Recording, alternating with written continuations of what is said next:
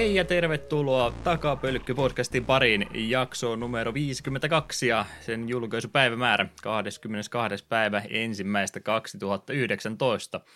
Jakson pääaihe Nemesistä Warlock-niminen peli ja sen Commodore 64 versio olisi tällä kertaa kyseessä ja 52 jaksoa ja nyt vasta ensimmäistä kertaa C64-peli kyseessä. Ollaanko me Eetu tehty su- suunta, suurta vääryyttä tässä näin, kun ei ole aikaisemmin pelattu?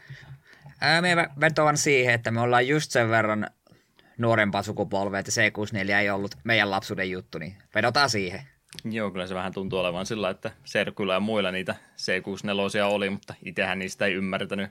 Ni, niitä vähiä peliä, mitä tuli silloin pelattua, niin se oli joku sitten valmiiksi laittanut se heti, että kokeilepas tätä. Ja turpaan tuli kahdessa minuutissa ja sitten vaihdettiin Nessi-peleihin mieluummin, kun oli vähän helpompi. Hyvin vähän helpompia, mutta mm. vähän helpompia kumminkin. Ainakin oli helpompi käyntiin saada, kun pisti vaan kasetin sisään ja siitä lähti. Jes, jes. Nemesistä Warlock tosiaan olisi kyseessä ja kaksi tuttua ääntä täällä jälleen kerran juttelemassa tämmöisestä vanhemmasta pelistä.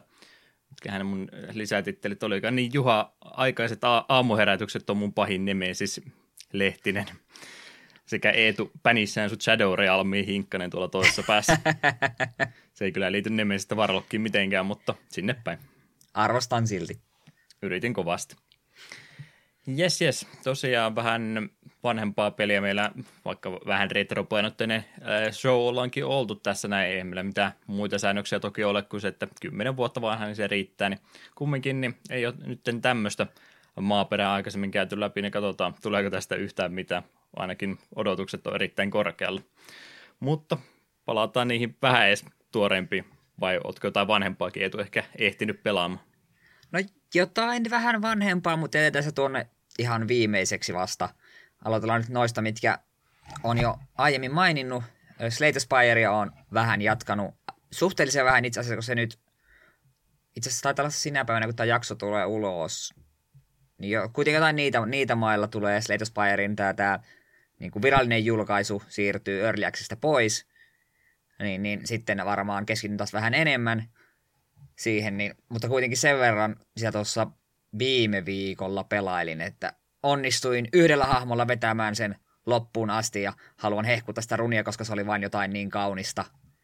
Me tuossa silloin viimeksi taisinkin mainita, että sen verran mitä Silentista tuosta hahmosta nähnyt, niin se vaikuttaa aika hyvältä, sillä haluaisin ne kannassa vetää läpi. Ja sillähän se meni heti alussa, kun peli tarjoaa sulle vaihtoehtoja, että saat vähän lisää max HP tai jotain tällaista. Ne vaihtoehtoja vähän vaihtelee, sitten siellä yksi on tämmöinen, että ottaa sinulta sun aloitusreliikin pois, joka Silentilla on, että ensimmäisellä vuorolla per taistelu saat kaksi ylimääräistä korttia.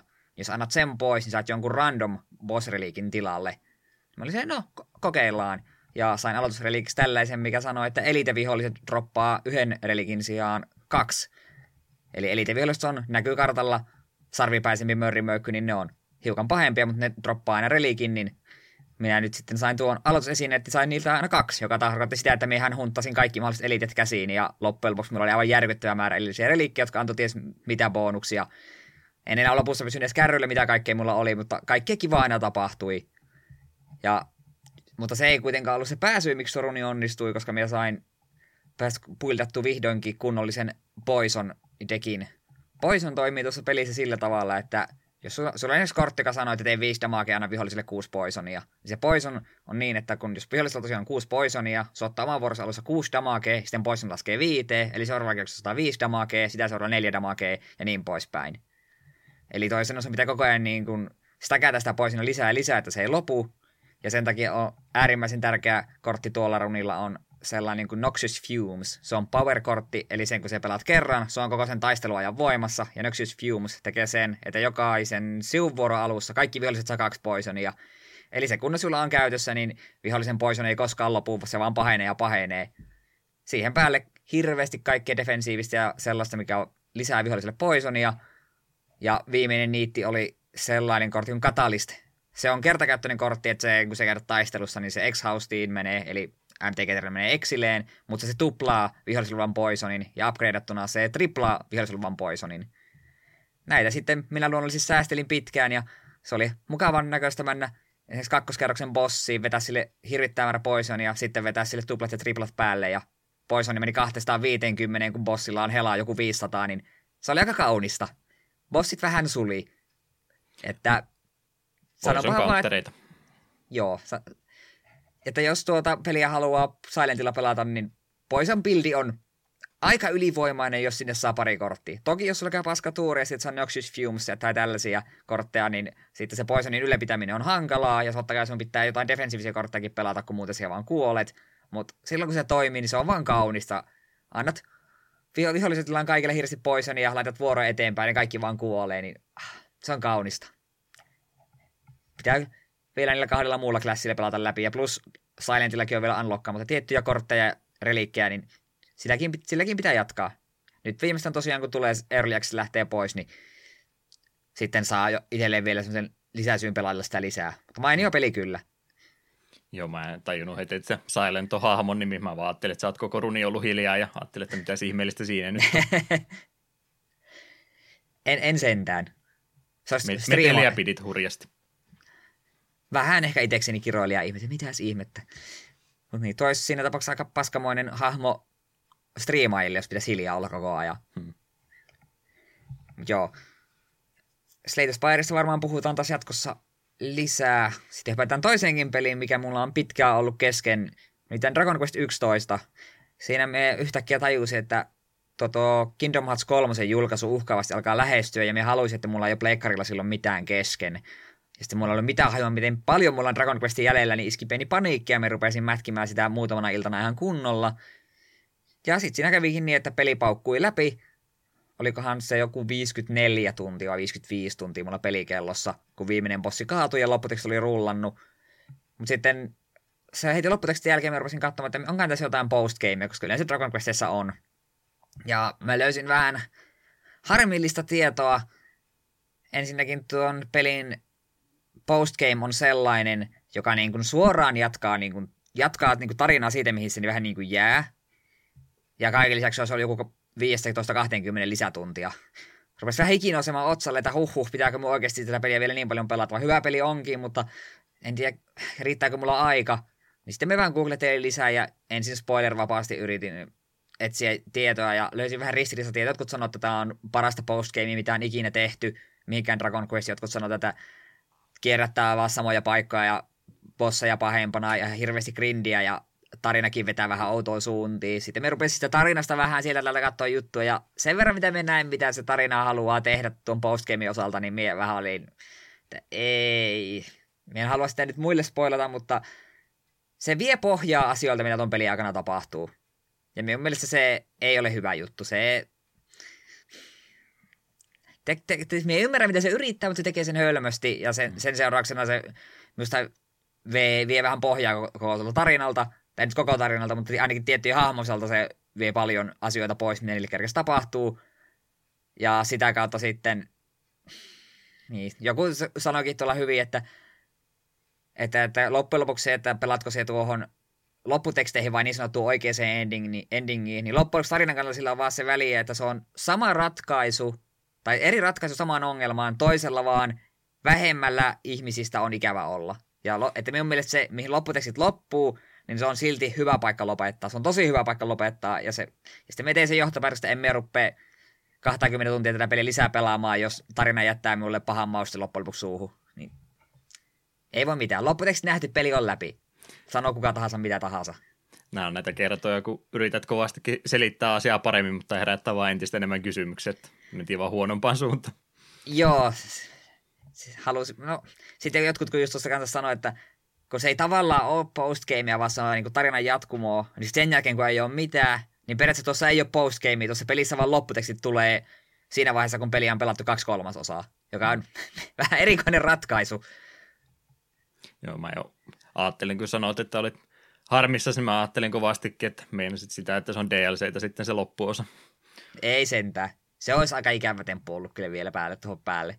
Mutta minä sain Dragon Quest 11 mahani täyteen ja tälleen se siitä jäi hyvä maku suuhun, niin ei voihan se olla, että jossain kohtaa sen par- pari vielä palaan, mutta epäilen, eihän aika riitä ikinä kaikkea. No joo, aika harvoin tulee JRPGihin palattua, kun ajattelee, että no voihan se tehdä se yhden jutun vielä jälkeenpäin, niin ei, ei sitä tule tehty. Jep. Joo, ja sitten kun tuo 11 vetä, vedettiin läpi, niin sitten Sa- oli... Sano niin, pelinimiä ja sitten mä keskeytän sut. Sitten pääsin aloittamaan tuon Switchille ilmaantuneen Tales of Vesperian. Haluatko sinä nyt heti sanoa jotain? Joo, siis ihan en pelistä, vaan siitä, että sulla oli kauhean hätä, että Kingdom Hearts, että saa pelit pelattua pois ja sitten sä aloitit Tales of Vesperia heti perä. Mutta Vesperia Switchillä. Me en halunnut, että Pleikkarilla mulla on yhtään mitään muuta kesken. Koska mulla on se, koska mm. nyt on kuitenkin kaikenlaista hälinää tässä elämässä, niin se aika, mitä me voin pelata pleikkarilla, on paljon vähempi kuin aika, mitä me voin yleisesti ottaen pelata. Switch on niin helppo ottaa telakasta ja pelailla sohvalla ja samalla olla osa kaikkea muuta, mitä täällä huushollissa tapahtuu. Pleikkarilla no. se on vähän enemmän sitä, että pitää vähän enemmän olla niin kuin itsekseen. Tähän minä tai, vetoan. Tai pleikkari on sitten vaan niin muidenkin käytössä, että Switch on etunkone. Tai no se on vähän enemmän sitä, että kun Switch on kuitenkin myös kiinni niin kuin olkkarissa ja pleikkari on tuolla makkarin puolella, niin sitten se on vähän silleen, että no niin, minä menen nyt tuonne pariksi tuntia ja että kukaan ei saa häiritä minua, niin... Mm. Hyväksytään selitys. Jatka vaan. Joo. Joo, Vesperia kovasti odotin, on Tales ofissa kaikista tykännyt ja tuon Symfonia osa on Symfonian kanssa niitä, jota kaikki aina kehuu, että parhaita sarjan pelejä. Ja oli suuri sääli, että tuo tuli vissiin vain Xboxille se alkuperäinen versio. Se Pleikka 3 versio taisi olla vain Japanissa, Joo. jonka takia tuo jäi multa kokematta aikoinaan. Ja oli kiva, että se vihdoin tuli. Ja tuon mulla kävi vielä sille hauskasti, että se oli viik- noin viikkoa ennen julkaisua. Me ajattelin, että no ennakkotilataan se nyt kuitenkin. Ja sitten kattelin GameStopista sivuilta, että hei, täältä joku premium-versio. Ja tähän, tähän tulisi kaikkea artbookia ja jotain tällaista. No, muutaman kymmin kalliimpi. No, ennakkotilataan tämä nyt sitten. Sitten heti rupesin vähän katumaan, että äh, kannattiko nyt välttämättä kuitenkaan, että emme kuitenkaan tätä tarvitse kaikessa ilmeisesti ilpehööriä. No, ei voi mitään, että ihan sama. Sitten pari päivää ennen julkaisua soittavat GameStopissa, että joo, tuota premium-versio me ei saatu kuin muutama kappale, että sulle varmasti riittänyt. Että käykö semmoinen, että saat tuon perusversion 20 halvemmalla? Mä olin vaan sille, ok, hmm. kyllä se käy. Et, hyvä, että ennakkotilasin sen. Universumi vastasi sulla. Kyllä, että et se sitä olisi tarvinnut muutenkaan. Mutta joo, ja nyt on tuota noin kymmenisen tuntia hakannut, kovasti on pitänyt. Se maistuu Talesilta, ja pelimekaniikka kanssa tuntuu tosi paljon Abyssilta ja Symfonialta, ja ne on molemmat varsin mainioita pelejä. Mulla on vähän se ongelma nyt uudempien kanssa, että etenkin Chestiria yritti vähän liikaa muuttaa asioita. Se oli pelimekaniikoita heitetään sun naamalla, ja nyt pelataan tällä tavalla, ja ah, tuntuu, että niin mitä pidemmälle tuo sarja menee, niin sitä enemmän se haluaa heittää kaikkea random ihme pelimekaniikoita tuossa nenäs eteen. Ja vaikka Berseristä kovasti tykkäsin, niin on jotenkin mukavaa palata Vesperia, joka tuntuu niin tutulta, kun on pelannut Symfonian aiemmin. Joo, Pidä... tuntuu toi Tales of sarja vähän semmoiselta, että se on se pohja, tai nykyinen pohja just niin sieltä tota, tota, symfoniasta tehty, ja sitten sitä on niin rakennettu, siellä laitettu elementtejä sen päälle ja päälle ja päälle, sieltä mitä oikeastaan otettu pois, mutta joka kerta tulee aina joku yksi juttu lisää, millä täytyy sitä peliä myydä. Sitten se on aika monen, aika monen soppa sitten loppupeleissä. Jep. Niin tuon kanssa ei ollut sitä ongelmaa, varsin tutultaan tuntunut ja kivaan pelata, ja kovasti on hahmoista tykännyt. Myös tämä päähenkilö Juri on varsin sympaattinen ja hyvä hahmo, ja tähän mennessä mitä muita partimembereitä liittynyt ja nähnyt niitä, jotka tulee myöhemmin liittymään, niin vaikuttaa kaikki ihan mukavilta. Kovasti on tykkäillyt pelata. Yllättävän hankala tuolla ainakin alkuun. Pelin ensimmäinen oikea bossi niin veteli minun turpaan parikin kertaa ja sitten pääsin siinä eteenpäin, niin sitten se paljasti taistelun toisen osuuden, jossa mä otin vielä pahemmin turpaan, kun me oikeasti olisin että hei, minun pitää ihan aikuisten oikeasti blokkailla tässä välillä ja katsoa, milloin mun kannattaa hyökätä. Toki sitten aika vähän sen jälkeen, kun hahmoja sai itselleen lisää ja itsekin enemmän skillejä, niin nyt loppupuolella, tai ei nyt loppupuolella, mä kymmenen tuntia pelannut, mutta kuitenkin niin sen jälkeen pomotappelut on tuntunut helpommilta. Sun tätä asiat ei niin herkästi mene pieleen. Alussa, kun sulla yksi hahmo menee tajuttomaksi, sulla on vain toinen hahmo jäljellä, niin siinä iskee paniikki. Hei, mä pistän paremmaksi. Mä sen tähän hävisin tutorialitappelun tuossa kaksi kertaa putke.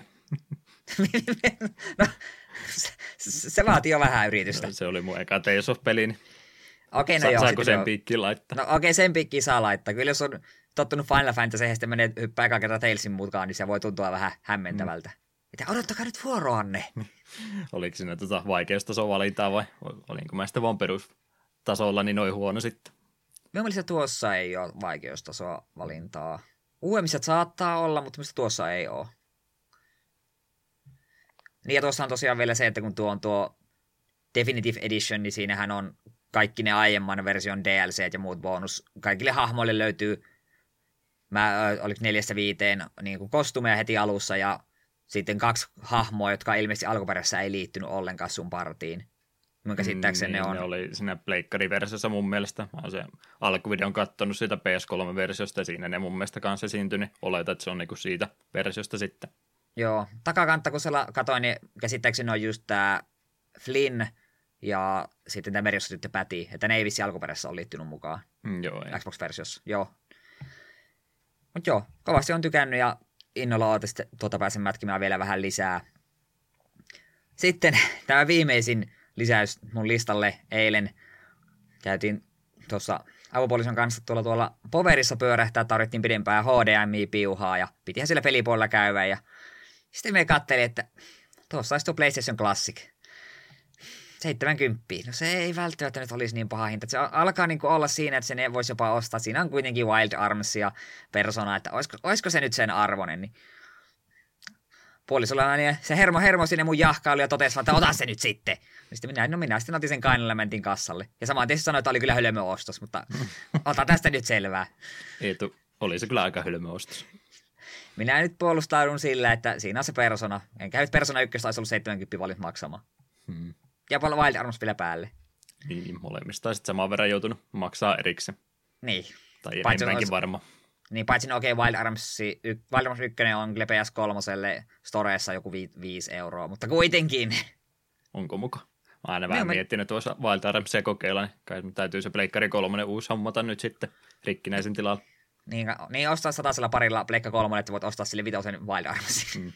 Ihan tangentille tästä hypätäkseni, niin olisikohan se ollut jopa tota, sitten Vitaankin storeissa. Mä nimittäin tuossa pari iltaa sitten mietin, että pitäisikö mä ostaa Vita oikeasti, ja menin katsomaan kauppaa, niin ei sitä niin myydä enää missä. Sony päätti, että sen, sitä nyt ei vaan ole, pyyhitä se meidän historiasta pois. Mm. Ei sitä nyt sillä, siinä mielessä tarvitse, kun Switchikin on olemassa, mutta siellä on niitä plussapelejä aika monen kanssa kertynyt ja on se sitten hyviä noita Pleikkari 1 pelejä, mitä olisi ihan kiva siitä sitten pelata suoraan. Maksaisin. Mm. Lähettäkää Vita, jos jollakin kuuntelijoista saattaa ylimääräinen olevan, voin mm. ottaa. Näin, siis tämmöinen mielikuva musta minulla kyllä oikeasti on, että Wild Arms olisi ainakin PS3 kolmosella ollut Storessa jostain välissä pari kertaa sitä pyöritellyt, mutta ei ole tullut ostettu. Hmm. Mutta joo, tuosta klassikista eilen en tehnyt muuta kuin iski sen seinään kiinni. Minusta on edelleen kyllä pöli, että tuossa ei sitä AC-adapteria tuu mukana, mutta kun tässäkin taloudessa meillä on älypuhelimia, älypuhelimia ja latureja, josta kaikista saa sen USB-piuhan irti sitä adapterista, niin sattui ylimääräinen yksi olemaan, niin iskin sen kiinni, niin ei tarvinnut erikseen mennä ostamaan, vaikka he sitten montaa euroa olisi maksanutkaan, mutta musta silti hölmö, että se ei valmennettu paketin mukana. Samahan vissi on mini Nessissä ja SNESissä, näin me on käsittänyt. Hmm. Mutta joo, sitten sen verran kuitenkin eilen testasin, että miten se toimii, niin Butlerin Toshidenia pelasin viisi sekuntia, no okei, viisi minuuttia ehkä kuitenkin rehellisesti sanottuna. Ja mulla oli se pelistä ihan hyvät muistot, että hei, tää oli Serkuilla, tää oli ihan kivallinen tappelupeli. Sitten me pelasin sitä oikeasti viiestä kymmenet, oli että ei, tää mm. on aika kankea ja ei. Etenkin sitten kun tänään pelasin Tekken kolmosta, niin ero on aika suuri. Oli tavallaan iloinen, että Toshiden on tuossa kokoelmassa, mutta täytyy, täytyy kyllä myöntää, että voipi olla, että ei tule toista kertaa peliä edes käynnistetty, että kun Tekken kolmonen on siinä niin kuin vertailukohtana vieressä, niin on se aika kankea ja surkuhupaisa tappelupeli. Ei saa puhua paha. Se oli jonkun peli kumminkin. Niin, no mullakin sitä oli hyvät muistot, mutta ei ole enää. Sen jättää pelaamatta. Mutta joo, sitten vielä tänään vähän lisää testailin muita siltä pelejä. En kehannut vielä sitä Personaa tai Wild Armsia aloittaa, mä ajattelin, että pitää niihin perehtyä sitten kunnolla ajan kanssa. Niin Jumping Flashia pelasin ensimmäisen maailman. En uskalla pelata enempää, eiköhän me se jossain vaiheessa käsitellä. Se oli ihan kiva olo, kun minä pelasin. Se pel- pelotti sua niin paljon, että ei, ei, ei uskallut huimaa siis päät. no ei se mikä superhyvä peli tunnu olemaan, mutta siis semmoinen, että ihan, musta olisi ihan kiva tästä jakso joskus. Hmm. Sitten sen lisäksi sitä mikä Super Puzzle Fighter ja sitä kanssa kokeilin. Ihan kiva puzzle-peli. Sitten Intelligent Cube on vaan hämmentävä. Minä ymmärrän sen peruspelimekaniikan, mutta miksi se on olemassa ja miksi on tuossa kokoelmassa, sitä ei voi kukaan tietää. Ja sitten viimeisin peli, mitä me testasin Tekken kolmosen ohella, niin peli, josta vasta vähän aikaa sain kuulla, nimenomaan sinulta. Olin hämmentynyt sen tuossa kokoelmalla, ja se paljastui yllättävän hyväksi peliksi. Mr. Driller. Hmm. Se on kiva peli. Ajattelin, että me ajattelin, että no kokeillaan vähän aikaa, sitten me loppujen lopuksi päädyin ihan tryhardaamaan ja normaali vaikeasta kokeilla, miten pitkälle pääsin. En ihan päässyt loppuun asti, mutta hitto, se, on, se on kiva. Se on simppeli, mutta kiva. Hmm. Ja strategian kanssa vai porasta vaan kauella paniikilla, kun katto romahtaa päällä? No eka, ekalla kertaa vähän oli siitä, no ihan sama, mennään, mennään, en oikein pysynyt kärryillä. En edes tajunnut, että niitä kovia palikoita niin pystyy poraamaan loppujen lopuksi. Niitä kun muutaman kerran niitä tökkää, niin nehän hajoaa, mutta sitten se menee vaan happea siihen. Mutta tokalla kertaa se vähän rupesi jo katsoa, että okei, me kaivan tuosta ja tuosta, niin se aiheuttaa tuommoisen ketjureaktio, joo. Se alkoi mennä aika hyvin, mutta loppujen kohden happi rupesi kulumaan semmoisella vauhdilla, että minun strategiset, strategiset mietinnät oli vähän liian pitkiä. Mutta kiva peli, väittäisin, sitä me tuun pelaamaan enemmänkin. Kyllä. Et joo, kyllä tuo, jos 120 tuosta kokemusta maksanut, niin olisi kyllä harmittanut 70. Eh. Mm. Sä et ole kumminkaan semmoinen ihminen, jota nyt niin harmittaa, vaikka se niitä palversiota seassa olisikin. Joo, ei, se ei minun häirihe. Mm-hmm. Ja siis, se, se kyllä tuossa huvittaa, että kun se pakettihan on suhteellisen iso, mutta itse konsoli on semmoinen, se mahtuu kämmenelle. Mm. Ohjaimet mm. useampia kuin itse konsoli. Ja on se aika suloinen. Et yrittänyt ruveta sinne CD-tä tunkeen sisällä. En sentä. Ei ihan äh, onnistu. Jep. Se kyllä tuossa on sama harmi, mikä on Mini Nessissä Nessissäkin. Miksi ne ohjaimien piuhat on niin lyhyet? siis HDMI-piuha ja tätä virtapiuha ihan ok, mutta niiden ohjaimissa on ty- tyngät. Pitää vettää sellaista lepotuolia vähän lähemmäs, sitä on hyvä pelata. No eikö sulla kotona silloin ollut muksuna kun olit, niin tota, tota, CRT-telkkari ja sitten pleikkari siinä lattialla itse oli, olit siellä kotatsu alla ja mu- muuten tämmöistä perinteistä juttua, mitä japanilapset silloin tota, aikana se joutui kokemaan. Joo, ei ihan. Mutta oli siinäkin jotain charmia silloin eilen, kun me nopsaan kokeilin, niin en jaksanut mitään tuolia siirtämään, niin istuin, istuin lattialla polvilla ja pelasin Toshidenia, niin oli siinä vähän sellaista, että wow, olen taas lapsi. Mut joo. Onko suunnitelmissa ruveta modaamaan sitä jossain vaiheessa? No ei ainakaan lähitulevaisuudessa. Ehkä joskus, mutta en usko, että jaksan ruveta leikkimään. Mm. En, en sano, että eikö sitä saisi tehdä, mutta jotenkin tuntuu hölmöltä, kun kumminkin ne, jotka sitä rupeaa modaamaan, niin ne on sitten niitä samoja netistä ladattuja pelejä, että ei kukaan nyt oikeasti ole niitä omia pelejänsä ripannut, en jaksa usko. Se on se yksi ihminen, joka on ne nettiupannut, niin hän on sen tehnyt ja kaikki muut vaan väittää niin tehneensä, mutta hölmöä tosiaan ruveta sinne peli tai ton konsolin sisälle niitä laittaa emulaattorilla pyörittäen, kun PCllä se menisi niin kuin samalla tavalla, mutta pari askelta vähemmän. Mm. Ah, sen mitä kyllä vielä haluan sanoa, joka on musta vähän hölmöä, että joo, siinä on virtanappi, sitten on se resetti, mikä vetää tuonne pelivalikkoon, ja sitten niin sanoo, tämä open, open disk-nappulahan on tämä, millä vaihdetaan levyä vaikka esimerkiksi Final Fantasy 7. En tiedä, mm. on, tarvitaanko sitä edes missään muussa. Mutta miksi se nappula, reset-nappula, millä mennään takaisin pelivalikkoon ja mitä kautta voi tehdä myös tämän save statein, niin miksi, miksi sitä ei ole ohjaimessa? Vaikka se ohjain on tynkä, niin kyllä se silti ärsyttää, kun me nojalle mun tuolissa pelaillessa. Tänään vaihdamme peliä, niin sitten pitää nousta sieltä ja kurottaa siihen hemmetin konsoliin. Miksi se nappula ei ole siinä ohjaimessa? Joku näppäyhdistelmä olisi ollut ihan näppärä, että ei tarvinnut mitään ylimääräisiä painikkeita laittaa. No niin, just vaikka L ja R yhtä aikaa. Mm. Että höppäitä save-valikkoon tai johonkin. Emme usko, että me tuu ikinä missään pelissä jotain tuossa save statea käyttämään, mutta se silti tuntuu tyhmältä se peliä valiko. Vaihteessa silleen, kun pitää ruveta nousemaan. Kai se nyt pitäisi sitten ottaa se konsoli siihen syliin, mutta ah. Voi olla, Outoja ratkaisuja. Se, semmoisia näppäyhdistelmiä uskaltaisi painakkaan, kun vanhoissa demolevyissä oli joku selekti ja startti yhtä aikaa, niin se resettasi sen koko demolevyn siinä kohtaa, niin siitä on jäänyt traumat, että ei uskalla painakkaan, että tässä menee mun koko peli vielä, tallennustiedostot poistetaan ja mitään muuta ikävää tässä sattuuko. Mm. Ja siis, no okei, me ymmärrät, että ne haluaa, että ne ohjaimet on alkuperäisiä. Se on kyllä aika hauskaa pitää sitä Pleikkari 1 ohjainta kädessä ja katsoa, että joo, vaikka se tatta ei olekaan, se tuntuu oudolta. Mutta ei jos ollut iso vaiva tehdä se keskelle jotain pientä nappia, mistä mä niistä tuonne pelivalikkoon. Eipä joo. Eikö sen kumminkin jotain muutakin ohjaimia saanut kiinni vai onko ne harjattu USB... siihen? USB-liitännöllä ne on. Hmm. Niin en sitten tiedä. No joo. Mutta joo, minun mielestä tuo nyt tuo hinta niin oli ihan semmoinen passeli. Että en tosiaan yöunia tuon takia rupea menettämään, että tulipa tuommoinenkin ostettua, vaan kyllä tuosta varmaan joksikin aika ihan iloa saa. No, kaksi vuotta me ollaan näistä laitteista valitettu ja sinä olit sitten se Brutus tällä kertaa. Kyllä. Mulla minisnessiäkin me harkitsin, mutta mulla on sy- vielä isompi syötä, miksi me sitä nyt aio ostaa. Mutta siitä puhutaan siitä vähän myöhempään. Hmm. Mutta kerropa Juha, mitäs kaikkia vanhaa ja kivaa sinä olet pelannut?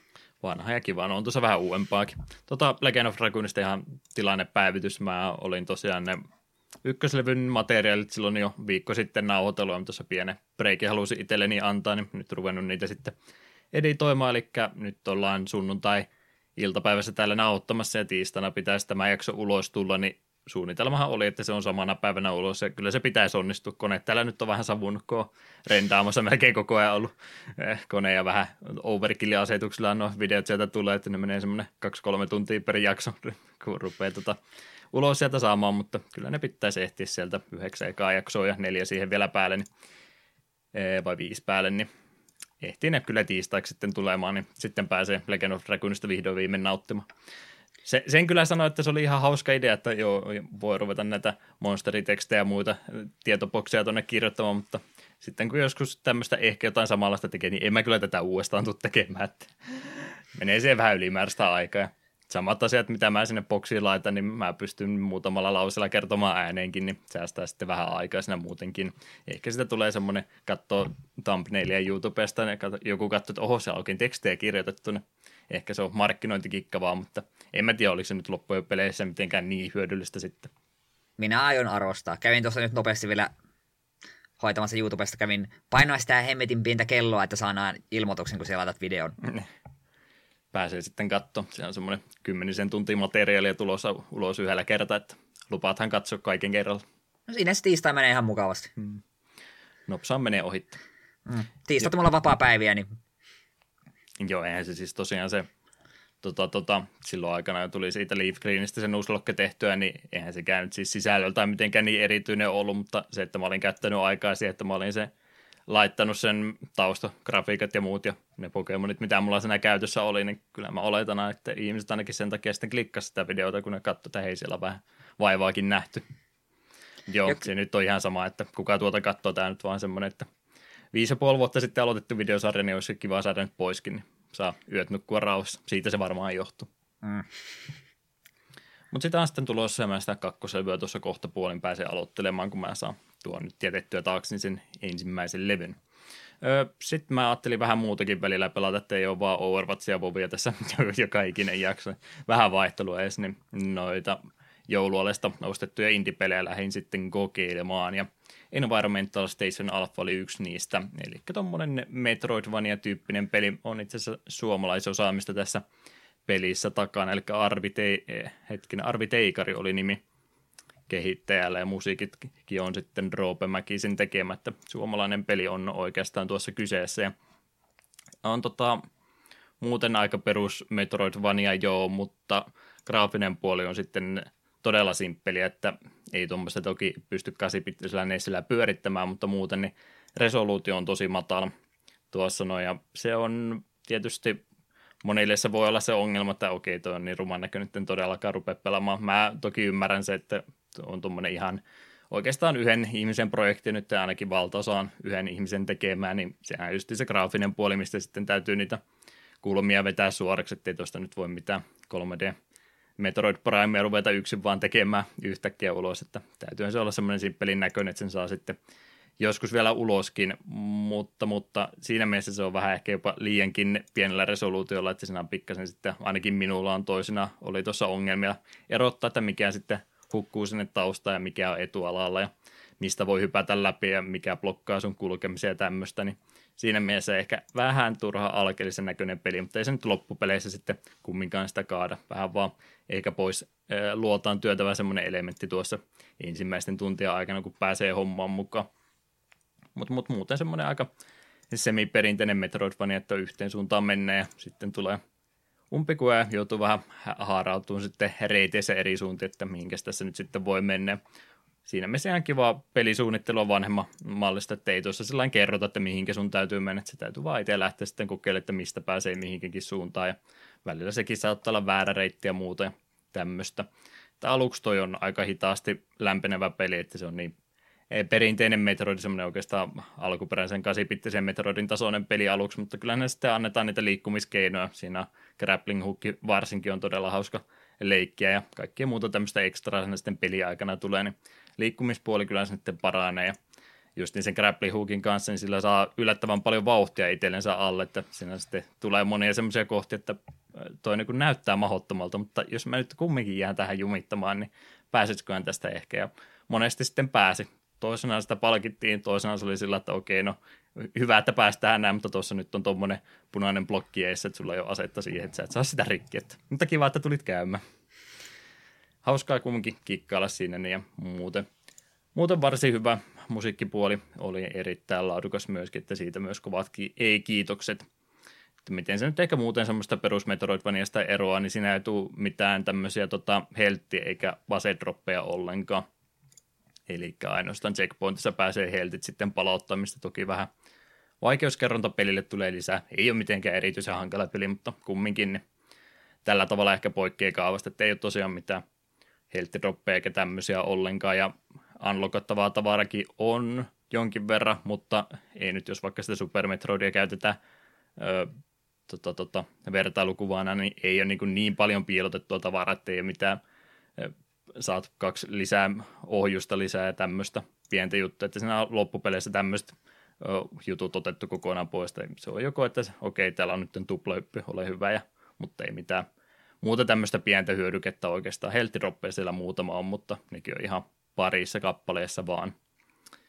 Että, että jos nyt jotain kriittistä tuosta täytyy sanoa, niin tosiaan se graafinen puoli, niin ehkä vähän turha alkeellinen ja se sitten toisena, että kun ne on ne salaisemmat reitit ja mitä muuta on, niin ne on vähän sellainen ärsyttävästi tehty, että sä huomaat, että siinä on esimerkiksi sinisiä blokkeja eessä ja sitten kun sä saat sen Eh, keino, millä ne siniset blokit saa auki, niin kun sä menet sinne seuraavaan ruutuun, niin siellä sitten yleensä tulee, no nyt on punaisia blokkeja, sulla ei ole tähän mitään asetta, että okei, pääsit yhden ruudun eh, pisemmälle tätä reittiä, mutta tähän se sitten jumijuttukin, niin toisinaan siinä tulee vähän semmoinen fiilis, että okei, no mä nyt käytin kauheasti vaivaa siihen, että mä tulin tänne toiselle puolelle karttaa ja mä en sitten saanut siitä yhtään mitään palkinnoksi.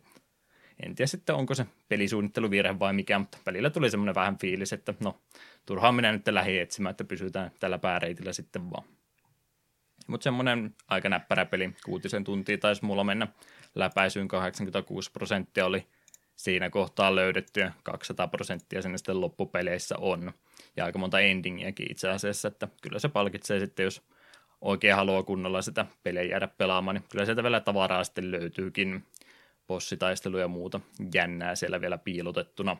Ja se, mikä endingi mulla sitä normaalisti tuli, niin se oli sitten se kaikkein huono endingi, että väh- vähän tuli semmoinen petetty olla, että okei, no tämä nyt ei näyttänyt ollenkaan iloiselta lopulta, mutta en mä nyt jäänyt kumminkaan sitä se enempää pelaamaan, että tyydyin tuohon kuuteen tuntiin tällä kertaa. Kävin sitten YouTubesta katsoa loput pois.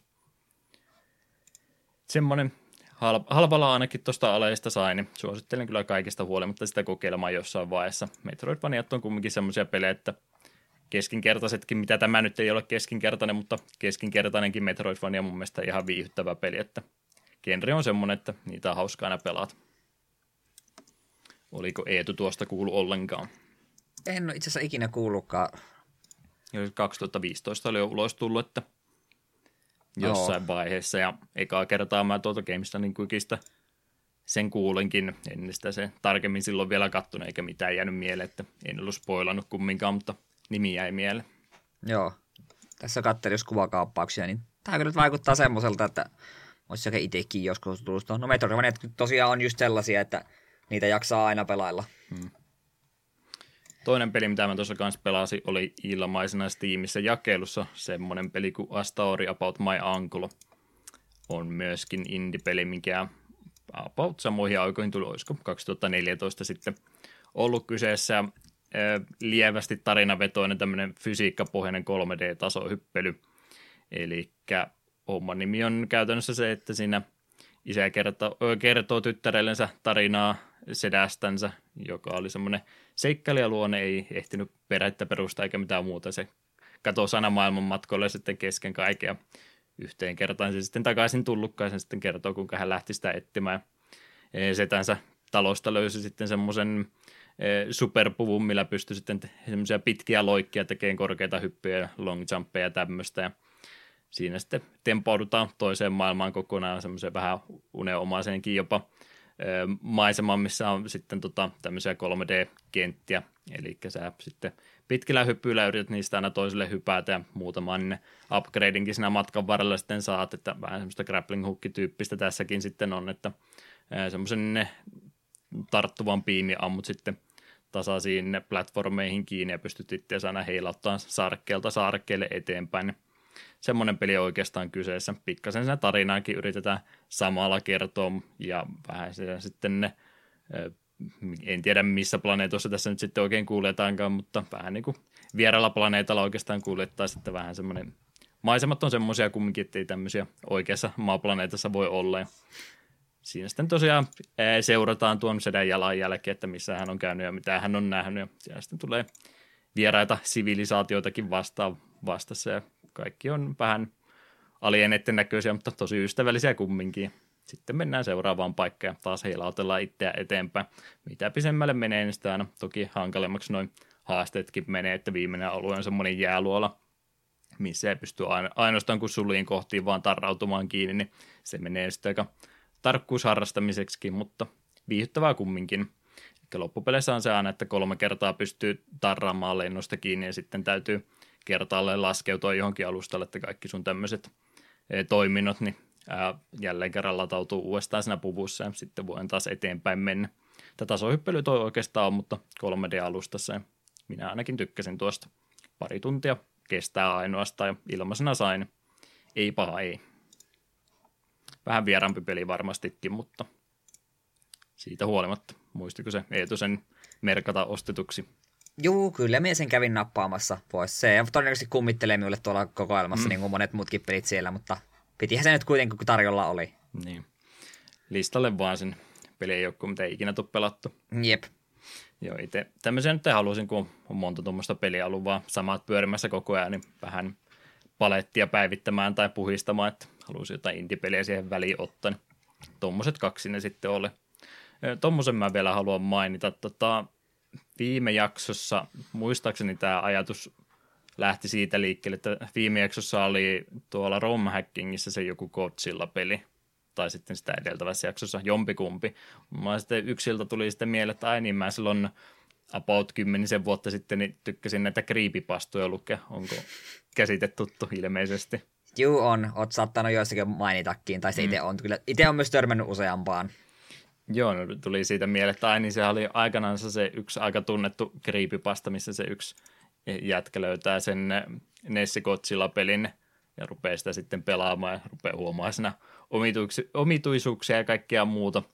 Ja huomaa sitten, että se peli on jollakin tavalla, jotain omituista siellä pelin sisällä kummittelee ja tämmöistä kaikkea. En rupea nyt sitä koko tarinaa kertoa, se on vähän liian ylipitkä tarina ja tekemällä tehty, mutta kumminkin jäi, jäi aikanaansa mieleen ja on niitä parempiakin creepypastoja sitten vuosien varrella kirjoitettu. Joku Ted Keveri taitaa olla se ensimmäinen, mitä mä oon lukenut ja sitten on niitä hylättyjä Disney Worldia ja ö, muita nukkeja, mitä on, mistä on varmaan Five Nights at Freddy'sitkin ottanut paljon tota, tota, elementtejä itteensä, mutta kumminkin muistin, että aina niin oli ihan hauska ne creepypastat, ja ne, ne ei ole sentään niin pelottavia, että ei yöunet mene, jos mä nyt tässä sängyssä rupean näitä uudestaan lukemaan, niin eh, tämmöisiä meni läpi, mutta siitä sitten ajatus hyppäsi eteenpäin. Mä muistin pari vuotta sitten ää, lukeneeni tästä artikkelin, niin mä en muista, ei me varmaankaan tästä puhuttu ollenkaan ohimennenkään tota, tota, silloin, kun me tätä podcastia aloiteltiin, mutta tämä oli niin kuin samoihin aikoihin, eli maaliskuun 2017 alkoi tuommoinen Petskop-niminen videosarja, missä oli sitten äh, vähän niin kuin Let's Play tämä koko sarja alkaa, että, että löytää Pleikkari 1 pelin, tuommoisen Petskop-nimisen, mitä kukaan muu ei ilmeisesti tunne, ja se on niin semmoinen keskeeräinen prototyyppipeli oikeastaan kyseessä, niin tota, alkoi tämmöinen Petskop-niminen videosarja tosiaan YouTuben puolella, ja rupeaa siinä Let's Play-muodossa käytännössä sitä näyttämään, että mitä kaikkea tästä pelistä löytyy. Ja se niin kuin esitellään semmoisena pettien keräämisenä, lemmikkien keräämispelinä tai aika semmoisena värikkäänä ja piirteänä pelinä. Ja, sitten tosiaan pelihahmo tai se kertoo siinä Paulia käytetään hänestä nimeä ilmeisesti, niin hän sitten näyttää, että minkälainen peli tässä on kyseessä ja keräilee niitä pusleen kautta näitä lemmikkejä siinä matkan varrella. Kaikki niin kuin vaikuttaa suht suht niinku, tota, fiksulta lasten peliltä. Nämä tulee jotain viestejä vastaan, mitkä on vähän ehkä omituisia, mutta ei niistä niin hirveästi välitetä ollenkaan. Ja eka jakso on kumminkin tämmöinen suht, suht simppeli. Ainoa vaan, että sitten sanoi, että tässä oli tota pelin mukana tämmöinen viesti, että ö, muuten kaikki vaikuttaa ihan fiksulta, mutta oli semmoista ohjetta annettu, että tässä kohtaa niin paina kuusi kertaa alas ja starttia ja jotain muuta ja sitten oikealle, niin susta tulee tämmöinen Shadow Monster Mani. Ja tämä niinku ei niinku yhtään sano mitään, mutta rupeaa tämmöisiä näppäjä yhdistelmiä sinne sitten painelemaan ja kävelee sitten tämmöisestä päivähoitolasta ulos, mikä oli oikein pinkkiä ja vauvan sinistä ja muuta väristä. Sitten se kävelee sieltä talosta ulos ja nyt ollaankin yhtäkkiä pimeässä mettässä, että mitäs kummaa tässä nyt tapahtuu. Ja siitä sitten alkaa tämä koko videosarja, että se näyttää, että mitä kaikki siinä tapahtuu. Lasten pelinä tota, niin käytännössä aluksi esitellään ja sitten se ei niin kuin oikein vaikuta enää peliltä ollenkaan. Ja ei rupea koko tarina tässä ehdottomasti kertomaan, mutta asiat menee aika synkän näköisiksi ja siinä aika vakaviakin ja oikeasta elämästä otettuja aiheita otetaan sitten esille. Ja ei ole mitään semmoisia jumpscareja todellakaan, ei ole yhtäkkiä kovia ääniä tulee ja yritetään sillä tavalla säikyttää, mutta on semmoinen videosarja, että se on semmoista ahistavaa horroria oikeastaan, että koko ajan vaan mennään syvemmälle ja syvemmälle kaninkoloa ja kryptisemmäksi menee asiat muutenkin, että en tiedä, toi ei välttämättä kaikilla, että toi aika laimeita kauhua kumminkin loppupeleissä, mutta koko ajan menee mysteeri vaan syvenee tuossa ja kaiken oikeastaan mitä tuosta irti voi saada, niin se sitten ehkä vaatii vähän sitä, että täytyy ruveta sitten käymään muiden ihmisten tämmöisiä teorioita ja muita läpi, että mitä tässä nyt oikeasti tapahtuu. Ja ihmiset siellä Redditin kautta ja muullakin niin jatkuvasti näitä vanhoja jaksoja yrittää vihjeitä katsoa, että hetkinen, onko tämä, liittyykö tämä asia jotenkin tähän. Ja sitten jaksoja tulee aina joskus ulos. Se alkoi sillä aika nopeatempoisena, että silloin 2017 niitä jaksoja tulikin aika säännöllisesti. Nyt se on aika, aika kovasti sitten hidastunut, että tulee ehkä jakso tai kaksi per puoli vuotta, että en tiedä loppuko hänellä sitten materiaali, eh, materiaali kesken vai mitä tuossa tapahtuu, mutta vähän on hidastunut sitten kumminkin. Ja aina kun sieltä uusi jakso tulee, niin internetti juhlii kumminkin, että tuli vielä jutulle jatkoja. Mä ainakin tykkäsin tuosta tarinasta kovasti, että jos aikaa on, niin kannattaa sieltä YouTubesta noin videot käydä katsomassa, että vaikka niitä jaksoja nyt 16 on, niin ne on aika vaihtelevan mittaisia, että muutama jakso on puoli tuntia, mutta enimmät on 2-5 minuuttia ehkäpä, että suht lyhyitä jaksoja kumminkin. Mutta ei ole varmaankaan oikea peli. Ehkä itse pelaaja on, on turvassa ja häntä ei nyt ahistella tai mitään muuta. Ainakin haluan näin usko. En tiedä mikä totuus on. Mutta muistako ollenkaan tuosta kuulee silloin. Siitä kyllä moni sivusto kirjoitti juttua, kun se alkoi, mutta nyt ehkä vähän kadonnut sitten viime, viime vuoden aikana. En kyllä muista jotenkin no, creepypassit ja muut tuommoiset, ne pitää mun mielenkiinnon aina 30 sekuntia kerrallaan mm. ja sitten se menee, että ei, ei, ole minun juttuni. Ja välillä, silloin tällä tulee vasta kun semmoinen, että okei, ihan, ihan hauskasti keksitty, mutta sitten ne yleensä vet, rupeaa jossain kohtaa vetämään niin överiksi, niin me vaan pörttelen silmiä ja suljen pois. Sitten joo, joo ne mielenkiinto siis meni. Perus creepypasta nyt on kumminkin jonkun 14-vuotiaan kirjoittama, kun ajattelee, että tämä on varmaan nyt kaikkein diipeitä sittiä ikinä ja ka- kauhean kauhistuttavinta tarinaa, mitä kukaan ikinä kuullutkaan, että siinä mielessä joo, mutta tämä on niinku siis mun mielestä semmoinen evoluutio jatko koko creepypastalle, kun tästä niinku oikeasti on, miettii, kuinka paljon vaivaa siis koko videosarja niin. nähnyt. Tämä on ruvennut tekemään Let's Play, hän on tarinan kirjoittanut, hän on tutkinut monia eri teemoja, mitä yhdistänyt, ja sitten niinku oikeasti tehnyt videopelin, ei sitä niin kuin kukaan muu pääse pelaamaan, mutta se, joka tätä videosarjaa nyt tekee, joka ei ole siis krediittiä ikinä ottanut, kuka ei ole myöntänyt ainakaan, että hei, tämä on mun tekemä juttu, mutta on niin oikeasti tarinat kirjoittanut ja sitten Pleikkari ykkösen näköisen pelinkin tehnyt, minkä ympärillä sitten tuota videosarjaa tekee, että tässä niin kuin 10 000 kertaa enemmän vaivaa nähty tämmöisen kauhutarinan tekemiseen, niin siitä haluan kaksi kertaa nostaa ainakin hattu. Niin no siis tuommoiset on niin kuin ideana tosi hieno, sen takia me kovasti tykkäsin jotain videoa, kun katsoin tällaista pelistä kuin Pony Island, joka on, joka on mielenkiintoinen kokemus. Hmm. Pitäisi jossain kohtaa ehkä se itsekin ihan alusta loppuun pelaalle, me tiedän vaan sen lähtökohdat ja vähän mitä siitä alkuun tapahtui, kunnes kakkaa rupeaa osumaan vähän tuulettimeen. Hmm. Kyllä, kyllä. Kumminkin mä tuota Petskoppia suosittelen, että jos semmoinen vähän kevyempi kauhu, kauhu kiinnostaa, niin tuo on ihan, ihan mielenkiintoinen sarja, pari tuntia menee videoiden katteluun ja parikymmentä tuntia siihen, kun rupeaa niitä teorioita sitten lukemaan ja muiden videoesseitä siitä, että minun mielestä tässä tarkoitetaan tätä näin. Mutta pakko se on varmaan niin tehdä, kun uutta videota saa sen puoli vuotta nyt näköjään aina ootella. Mulla nyt ei tietysti ollut, kun mä vasta nyt tähän pariin pääsin, niin mulla oli hirveästi materiaalia kerralla käytäväksi, mutta katso, että milloin, mikä se julkaisutahti on, niin seuraava osaa varmaan sitten jonnekin kevääseen ainakin odottaa. Tai ehkä on tekijä kuollut. Spooky. Mm. Semmoista nyt ainakin mulla oli mielessä. Olisiko siinä alkuhypinät hoidettuna alta pois? Joo. Onhan siihenkin on paljon aikaa käytetty, niin mennään eteenpäin. Tota, Nemesistä Varlokin C64-versiossa ei ymmärtääkseni ole mitään muuta kuin alkutunnari, vaan mikä aika pitkä on ja hyvä kappale on, mutta se on ainut kappale, mikä pelissä kumminkin on, niin mun ei tarvitse kertoakaan nyt, että se on se alkutunnari pyöri alussa, pyörii nyttenkin ja pyörii koko jakson muissakin välikohdissa, että nyt pääsen vihdoin ja viime editoinnin kannalla vähän helpommalla. No, kuunnellaan sitä sitten uutisotsikoita.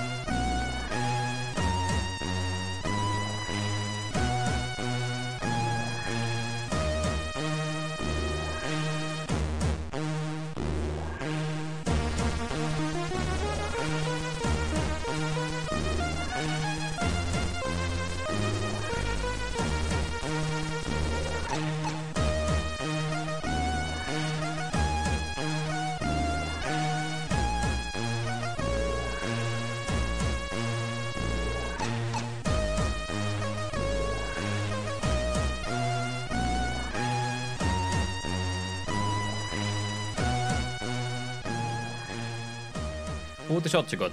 Jakso on numero 52. No, mun piti varmaan Aria 52 jotain vitsiä heittää, mutta tilaisuus on jo nyt mennyt ohitse valitettavasti, niin eikä me pysytään vanhojen videopelien uutisissa, mitä tässä viime aikoina on tullut. Ja onhan täällä jonkin verran. Anna tulla etu. Joo, ensimmäisenä tällainen, että Zelda 2 ja Blaster Master liittyivät Switchin NES-pelikokoelmaan, ja japanilaiset saivat lisäksi kolmantena pelinä Joy Fighter-nimisen tappelupelin, jota ei julkaistu länsimaissa – ja tuttuun tapaan tuli myös muutama näitä niin sanottuja SP-versioita, missä pääsee jonkinlaisella avustuksella pelaamaan. Tässä tapauksessa nyt tuli Ghost and Goblinsin pääsee aloittamaan suoraan ennen viimeistä pomotappelua ja Ninja Gaidenissa taas pääsee aloittamaan juuri ennen viimeistä pomoa. Nämä, täytyy sanoa, että nämä lisää SP-versiot alkaa olla vähän jo turhia. Hmm. Se oli se Zeldasta se, että aloitit kaikilla itse, oli ihan hauska, mutta nämä on vähän ovat tällaisia, että toki tässä, tässä sulle save state. Hmm. No joo, no näissä nyt ei oikein pystynyt samalla tavalla tekemään, että vähän rajoittuneimpia pelejä. Mm. Mutta joo, mutta ei mitään taas tulee noihin kahteen lisättyyn peliin, niin Zelda 2 on semmoinen, että tätä me pitkään on vältellyt, mutta sitten kattelisin Game Center CX-jaksoa ja mun mielenkiinto on sitä, kohta, sitä peliä kohtaan noussut.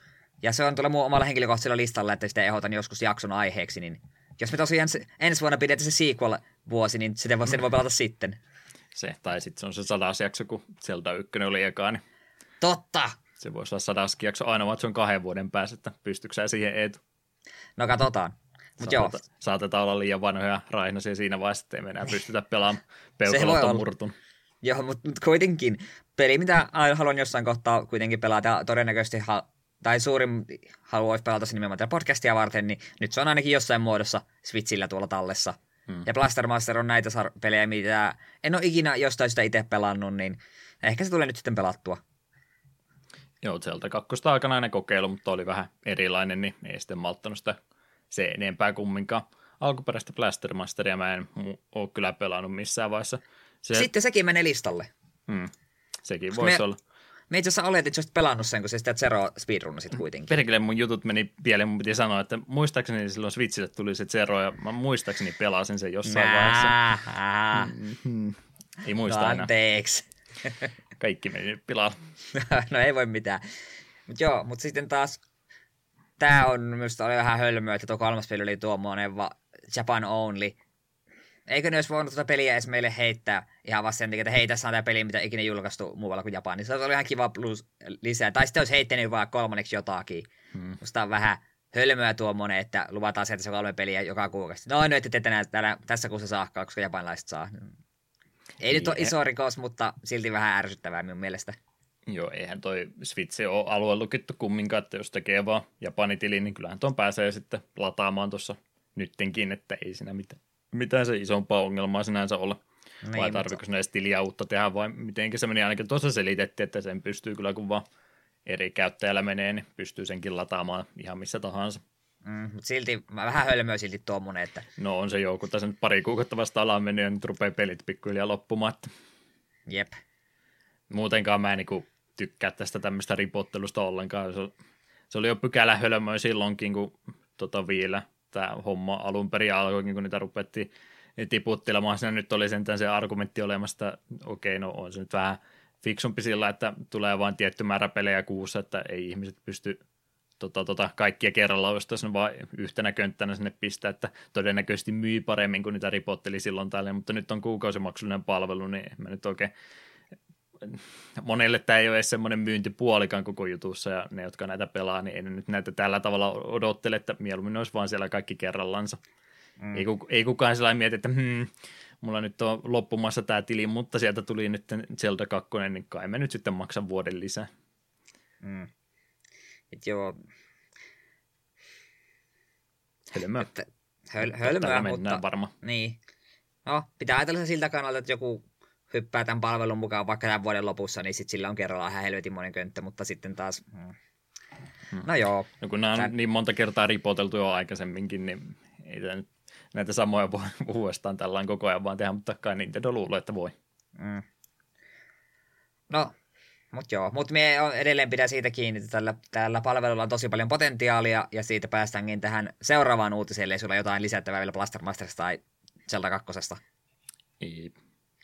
Joo, nimittäin datamaineet löysivät tästä Switchin NES-apista vinkkejä siitä, että Nintendo olisi suunnittelemassa NES-pelien tuomista myös mukaan palveluun. Tiedoista löytyi mainit ainakin seuraavista peleistä. Super Mario Kart, Super Soccer, Legend of Zelda, Link to the Past, Demon's Crest, josta olemme tehneet jakson ja se paljastui hyväksi peliksi, Yoshi's Island, Stunt Race FX, Kirby's Dream Course, Poppen Twin Bee, Star Fox, Contra 3, Kirby Superstar, Super Ghouls and Ghosts, Kirby Dreamland 3, Super Metroid, Super Mario World, Pilot Wings, F-Zero, Star Fox 2, Super Punch Out, Legend of Mystical Ninja, Super Mario All Stars ja Breath of Fire 2.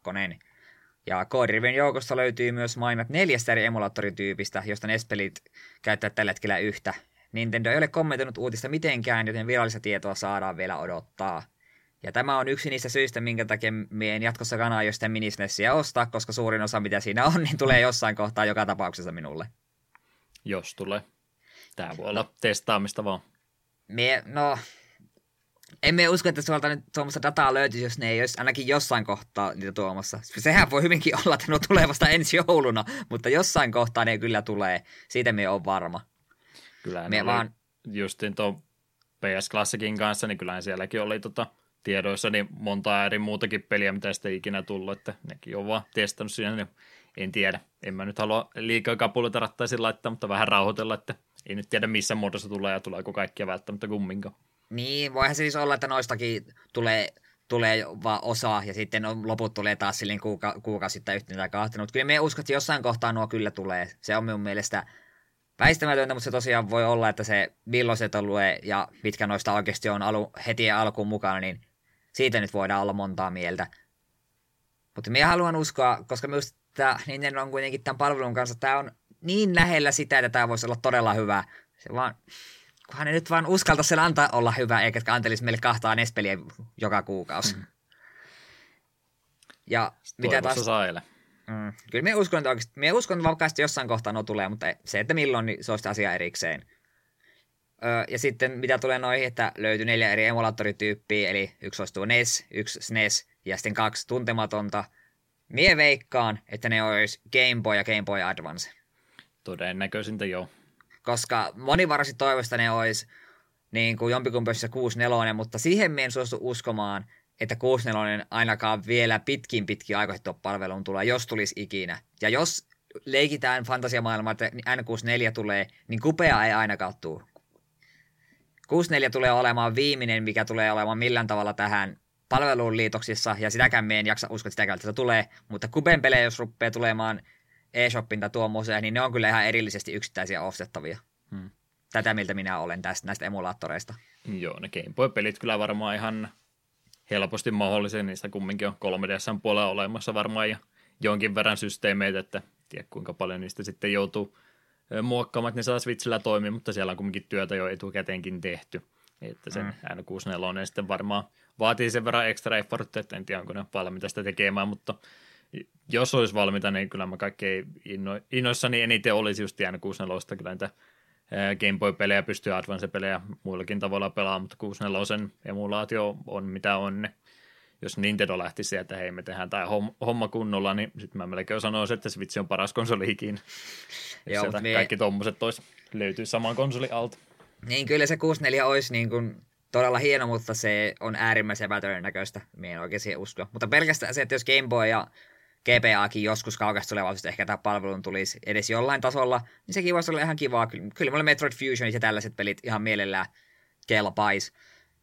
Toki sitten tässä me rupesin tuossa miettimään, että jos tämä oikeasti laajenee jossain vaiheessa silleen, että sisältää neljä eri emulaattoria, kaikille tulee kuukausittain pelejä, niin tuleekohan tähän sitten joku semmoinen sydämi, että tuohon vuosimaksuun, niin siinä on jotain eri rankingia tai tällaista, että maksat kympin vaikka enemmän, niin sitten saat vähän enemmän, mitä kuuluu sinulle minä toivon, että se ei ole sellaista, mutta minusta vähän vaikuttaa sillä, että se voisi hyvinkin tulla joku tämmöinen systeemi, joku ku, perusjäsenyys ja kultajäsenyys, mihin kuuluu enemmän tavaraa. Hmm. Hyvinkin maasta varsinkin sitten, jos tuohon listoihin ruvetaan muita kuin Nintendo omia pelejä lisäämään, niin kyllä se varmaan sitten muut kehittäjät haluaa siitä kakusta vähän isompaa siivua kuin mitä viestä eurosta kuussa jää, vai mitä toinen maksaka, parikymppiä vuodessa. Niin 20 vuodessa, onko se kolme, noita kolme euroa vissiin kuukaudessa voi maksaa sen mm. pienimmän köntän. Et niin. Me on toiveikas tämän systeemin osalta, mutta silti vähän epäilevä, mitä Super Nintendo jälkeen olisi tulossa. Ja erikseen vielä haluan mainita sen, että tämä lista, mikä tässä nyt on, on he, helvetin kova. Ja se, että Breath of Fire 2 on siellä, niin siitä vielä ainakin 10 peukkoa lisää. Mitä ykköselle tapahtuu? Ainut, no ainut mitä mä oon pelannut. No ykkönenkin on ihan hyvä, mutta kakkonen on kaikin puolin, pale- kaikin puolin parempi. Erikoista kyllä. Voisi kuvitella, että toisaalta jos Breath of Fire 2 tulee tuon palvelun mukaan, niin väittäisin, että se ykkönenkin tulee sitten jossain vaiheessa. Joo, mitä jos on kaksi tuntematonta emulaattorityyppiä, niin ne onkin ne Game, Game Watch Gallery ja siellä Virtual Boy. Me mietin ihan samaa tuossa, että mitä, mitä muuta ne voisi olla, niin Virtual Boy tuli mieleen ja sain kylmiä väristyksiä. Punamustia väristyksiä. Mutta joo, niin tosiaan jo itse vielä millään tuolla asiaa kommentoinut, niin jäähän mielenkiinnolla odottamaan. Mm. Minä vähän toiveikkaana, Juha vähän epäileväisenä. Niin, no mä oon pessimisti henkeä vere. Ja se vähän ölmö, kun ne tosiaan kauhean kallilla hinnalla niitä Nessi-ohjelmiakin rupeaa myymään, ja sitten kun siellä on neljä muuta tyyppiä vielä tulossa, niin ruvetaanko sitten Nessi-ohjelmia myymään. Ja... Gameboy-ohjain. Gameboy-ohjain erikseen. tota, vanhaa tota mallistoa on Gameboy, mutta sieltä vaan kaiverttu näyttö irti. Siinä on syyliä. Joo. Mut joo, ei siitä kyllähän sen se, enempää. Mm, kyllähän se iso uutinen, mitä tässä nyt on, mutta kun ei virallista vielä ole, niin ollaan nyt spekuloinnin kannalla kumminkin linjalla vielä. Mm. No, minä, minä jaksan uskoa, että hyviä uutisia vielä tulee jo, jollain tasolla. Voihan se tosiaan olla, että ne äiskeet, että tässä on nyt tässä NES-emu ja te saatte tämän Super Mario All Starsin ja saatte kahden kuukauden välein yhden pelin lisää. Niin. Sitten sit se, se sitten menee enää niin positiivinen. Mutta joo, eteenpäin. Seuraavaksi puhutaan parin uutisen verran Retrobitistä. Nimittäin Retrobit oli esittelemässä CES-messuilla jo aiemmin ilmoittamia lisävarusteita Mega Drivein ja Saturn-konsoleille. Näin lisäksi he paljastivat myös prototyypin omasta Sega Nomad-versiostaan. Nomad oli Segan käsikonsoli, jolla pystyi pelaamaan ihan 16-bittisiä pelejään. Tarkempia tietoja projektista ei ole vielä kerrottu, mutta huut viittailevat tuotteen hinnan olevan noin 80 dollaria. Täytyy myöntää, että enpä Sega Nomadia ikinä muistissa olemassaoloa. Mm. Joo, mä nimeä aina törmää silloin tällöin, että täytyy oikein käydä muistuttamassa itselleen, että mikä sitä nyt taas olikaan. Ai niin joo. En, en muista ikinä nähneen. Enkä kyllä Game Gearikään muista kenelläkään olleen, mutta Mm, sama. Siellä oli pyörimässä, mutta jäi aika pahasti Gameboyten jalkoihin. Mm.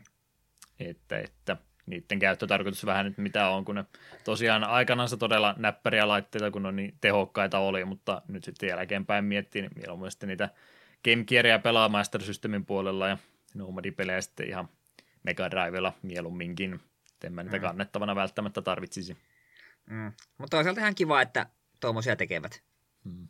Kyllä tuosta joku iloa saa. Eikö niitä ostajia ole, kun ne niitä suht kovaan tahtiin on tuo Retrobit eri tuotteita tehnyt. Mm. Ja ne oli kumminkin sitten Seikan, niin kuin, en tiedä oliko lisenssi, mutta ainakin Seikan luvalla ja yhteistyötäkin ne jonkin verran ilmeisesti ollut, niin puolittain virallisiakin tuotteita. Mm. Ja sitten vielä toinen uutinen Retrobittiin liittyen on mielenkiintoista. Tämä uutinen tuli tähän aikaan meille tiedoksi.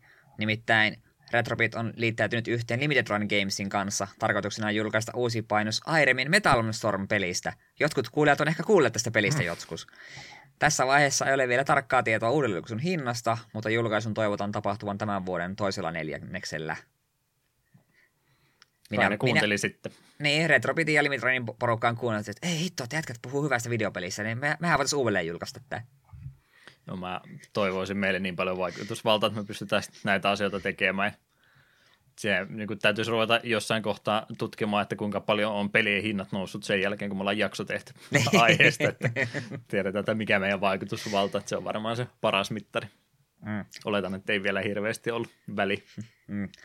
Mä en tiedä, olisiko ollut sopivampaa, että tämä jakso, tai tämä tieto tuli meidän jakson jälkeen, vai että tämä olisi ollut just ennen. Tuossa ollut hauska tieto just nauhoituspäivänä, sillä aika tos. Hmm. Ja tässä rupeaa salaliittoteoreita jossain vaiheessa tulemaan, että mietit, että mikä siellä Juhalle ei tule oikein tuo pelien valikoinnin kanssa nyt on oikein tota ideana, niin sillä sanoi, että joo, no ihan sattumaa, ja sitten kamerassa näkyy taustalla, kun mulla on sitä peliä niin kuin hommattuna kauheat pinot valmiiksi, ja sitten mä dumppaan ne jakson jälkeen ulos huutonettiin, kauheat tienestit. Mm. Täällä joku on jo va- valmiina menossa ostamaan kaikki nimeistä Warlockit, koska siitä mm. tulee joku erikoisversio tässä tämän jakson jälkeen. Tai justiin keksiä, miten mä rikastun. Et joo, meillä varmaan Metalstormista ei ole hirveästi muuta sanottavaa, siitä me puhuttiin viime jaksossa. Hmm. Ihan se, semmoinen peli, että ihan kiva, että siitä tuollainen uudelleen julkaisu tulee. Hmm. Vaikka ei nyt ehkä ihan parhaista parhaan peli ole kyseessä, niin kumminkin semmoinen myöhäinen julkaisu ja pieni paino, ää, painoerä sillä aikana se oli, että ihan hyvä kohde tuommoiselle uudelleen julkaisulle, että ne on ne mitä rupeat uutena ostamaan, tai uutena, mutta siis alkuperäisenä ostamaan, niin ne on just niin lähempänä 100 dollaria sitten hinta tuolla Metal Stormilla, että siinä mielessä ihan hyvä, että tekee uuden eräänkin näitä. Mm. Mutta joo, sitten eteenpäin. My Arcade-niminen yritys on kehittänyt omalaatuisen käsikonsolin NES ja Famicom peleille. The Retro Champ-niminen laite hyödyntää alkuperäisiä 8-bittisen Nintendon pelikasetteja, ja se toimii Switchin tapaan joko omalla 7 tuumin, peli, 7 tuumun ruudultansa tai TV-hen kytkettyneen HDMI-kaapelin kautta. Tuotteen pitäisi olla saapumassa markkinoille tämän vuoden kesäkuussa 80 dollarin hintaan. Tämä on aika hölmö. Tämä on aika jännä. Oikeita kasetteja hyödyntävä käsikonsoli. Ihan, siis, täh. Siis käte, mikä, käteviä mikä... nuo käsikonsolit on, mutta siis ajattelin, että sä nappaat tuommoisen laitteen mukaan, mikä on isompi kuin 3DS jo, ja sitten otat ne pelit vielä mukaan, mitkä on isompia kuin se laite melkeinpäin, törryttää sieltä päältä ulos ne. Me kuvittelin mielestäni Switchin, johon on ta- taakse teipattu Nessin kasetti. Hmm. Että Switch ja 3DS-pelejä, nehän menee laukussa hyvin mukana, kun ne on vaan pieniä kortteja. Mutta kun sä otat tuommoisen laitteen mukaan, niin sulla on repullinen noita pelikasetteja vielä sillä Putkikassi, muka- niin. Putkikassi mukana bussissa. Täällä on mun NES-pelit. Tää on tätä kannettavaa pelaamista. Joo, tää on nyt vähän pölmö olo, oloinen idea. Että varmaan Switchi tosi yritetty mallintaa ja kyllä mä siis tykkään siitä, että on, on laitteita, mitkä niitä alkuperäisiä pelejäkin käyttää, mutta kun tuossa ei ole siis mitään paikkaakaan edes millekään kortille, että niitä voisi voi sitten jostain SD-kortilta lukea tai muuta, niin tämä on nyt vähän kankeoloinen tuote. Maailmassa on joku viisi ihmistä, jotka on että oi hitto, tätä me on aina kaivannut elämääni. Hmm. haluan pelata bussimatkoilla oikeita NES-kartteja. Joo, menee, menee nyt vähän liian vaikeaksi, että jotain muistoja siellä pitäisi sisällä olla, että mitä tarvitsisi aina, aina tuon mukana, että jos on yksi vaihtoehto, niin mikä siinä sitten, mutta että, että se on ainut tapa, niin kiitos ei. Mitä tuossa nyt sitten katteli tota markkinointimateriaalia muutenkin, niin tuossa oli näytetty se seitsemän tuuman ruutukin, niin se on kumminkin widescreenin ruutu, niin ne, ne se pelit kumminkaan ole 16 ja 9 kuvaa suhteella, niin että siinä mikä ainut kuva jostain pelistä oli, mikä ei siis näyttänyt oikealta peliltäkään. Joo, ei todellakaan muuten pixel, näytä. Pikselöidytetulta, niin mä en tiedä sitten, jos sä tuohon isket jonkun Marion kiinni, että tuleeko se sitten vielä widescreenina se peli sieltä ulos, niin se nyt on sitten vielä viimeinen isku. Viimeinen loukkaus. Että ehkä jää ostamatta. Joo. Kiitos ei. Täytyy ihailla tätä innovaisuutta tai tätä niinku ideaa, mutta ei se idea silti hyvä ole. Hmm. No, kukin tyylillä. Voihan se olla, että meillä on vuoden lopussa molemmilla omat tuommoiset. Tosi mulla ei kyllä edes NES-kasetteja edes täällä missään, että no. Mut joo. Sitten puhutaan taas Sega Agesista. Valikoimaan nimittäin Switchille laajenee seuraavaksi Puyo Puyo ja Gain Ground ja ensi kuussa. Ja tuttuun tapaan kehittäjät ovat lisänneet ylimääräistä näihin peleihin. Gain Groundista löytyy All Member Mode, joka avaa kaikki pelin 20 hahmoa, sekä Easy Mode helpottaa pelin vaikeustasoa. Ja Puyo Puyo on lisätty online-pelitila ja maailmanlaajuisrankingit. Voi olla, että tuo Puyo Puyon online-pelitila houkuttelee jonkin verran ihmisiä. Se on se, millä sä sitten häpäiset mua jälleen kerran niin kuin StarCraftingin kanssa. Pujo Pujo on hauska peli, mutta mä vieläkään oikein kunnolla, siis mä en vaan, vaikka mä sitä aika monta kymmentä tuntia pelata sitä Switch-versiota, niin en mä vieläkään oikein niin saanut kiinni siitä rakentelusta, että miten tämä nyt, jotenkin se vaatii Tetrikseen verrattuna niin mun mielestä paljon enemmän aivosoluja, enemmän kuin multa ilmeisesti löytyy. Joo, se vaatii yllättävän paljon suunnittelua. Se, itselläkin se Puyo Puyon pelaaminen on vähän sellaista, että me saan ehkä semmoinen kahden chainin tehtyä. Vahingossa tulee niitä kolmen tai neljän chaineja, mutta ei se, mm. huhu. Ne on sitten mutta, iloisia sattumia vaan. Jep. Ja jos me Puyo Puyo pelaa, niin sitten me pelaan nimenomaan Puyo Puyo Tetristä, ja sitten me yleensä pelaa joko sitä, että ne vaihtuu niiden pelimuotojen välillä, tai sitä kaoottista systeemistä, missä on molemmat yhtä aikaa. Se on hauskaa kolmen kaverin kanssa, kun kukaan ei ole ihan varma, miten tätä peliä pelataan. Hmm. Kyllä. Sanooko Game Ground yhtään mitä? Nimi on hämärästi tuttu, mutta en kyllä saa mieleen, minkälainen peli se on. Mäkin menin googlettamaan 88 vuoden Action Strategy Arcade Game. Okei. Okay. Tämä on hmm. varmaan noissa aikaisemmissakin kokoelmissa ollut jo mukana, mutta ei ole tullut koskettu. Ylhäältä päin kuvattu tuommoinen toimintapeli. Hmm. Mielenkiintoista. Sitten, koska me ei olla Switchistä puhuttu tänään vielä tarpeeksi, niin Switchin eShopiin ilmestyi kolme Dragon Slayer-peliä. Alkuperäinen vuodelta 83, Space Ace vuodelta 84 ja Dragon Slayer 2 vuodelta 91. Limited Run ilmoitti vielä perään, että he aikovat painottaa tämän kokoelman fyysisessä muodossa. Hmm. Mm-hmm. Onneksi nämä on vissiin tosiaan alkuperä, alkuperäinen Dragon Lair, eikä se Nessin kauhistus. Hmm. Vai Nessi? Vai ne, niin kummassa se on? Nessi vai Nessi? Onko se molemmilla? Nessillä ainakin oli. Mut kuitenkin. Serkulla oli se Nessi-versio ja muistan, muistan kun Serkku pelasi ja velipuoli sitä pelasi, katteli olaa yli ja ei, ei ne päässyt mihinkään. Sitten tota sitä haluaa, kun Juha kokeilla ja naureskeli perään. Ja joo, eka, eka ruudussa jumissa, kun siinä on se lohikärme siellä sillä alla, niin ei sitäkään saa edes alas. Joo. Ihan rikkipeli. Mutta joo, ilmeisesti kuitenkin nuo alkuperäiset on ihan hauskoja, mutta ne, eikö ne, nehän ei vissi ole mitään muuta kuin valitse vaan oikea, oikea napinpainus oikeassa paikassa. Että... Ainakin se alkuperäinen, mä en sitä, sitä muusta ja sitten sä tiedäkään mitä, että millaisia ne on, mutta samanlaisia varmaankin. Mm. Tosi sitä mielestä, enpä tullut katsoa, eikö vaikka tänään Switchillä kuitenkin pelailien nautuksia, ja näkyy kyllä uutisen kohdalla tuo mainos, että en vielä hintaa vilkassu, niin mietin paljon myös oikeasti olisi maksamaan kolmesta tuollaisesta hmm. painan nappia pelistä. kolmesta korkeinta. Niin. Ja helpommalla ehkä silloinkin pääsin katsoa vain YouTubesta Let's Play ilman kommentaatiota. Sama, sama, sama juttu käytännössä. Niin, e, eh, joo. Ehkä joku no, noista iloa saa. Nätistihän ne on animoitu, siitä ei pääse yli eikä ympäri, mutta en ehkä itse näe koetta tuon ostamiselle. Varmasti siellä on joku muutama assu ihminen, ketkä tuosta innoissa on. Ja kenties tuo fyysinen versio niin on joillekin semmoinen must have. tärkeä peli historiassa, mutta termiä peli joutuu vähän venyttämään. Niin. Interaktiivinen elokuva. Semmoista jotain sinne päin. Toisaalta ennemmin minä pelaan noita kuin mitään hemmetin äh, Detroit Become Humania tai äh, Heavy Rainia tai muita roskia. Nyt tulee hot take. Haluatko jakaa mielipiteitä vielä lisää?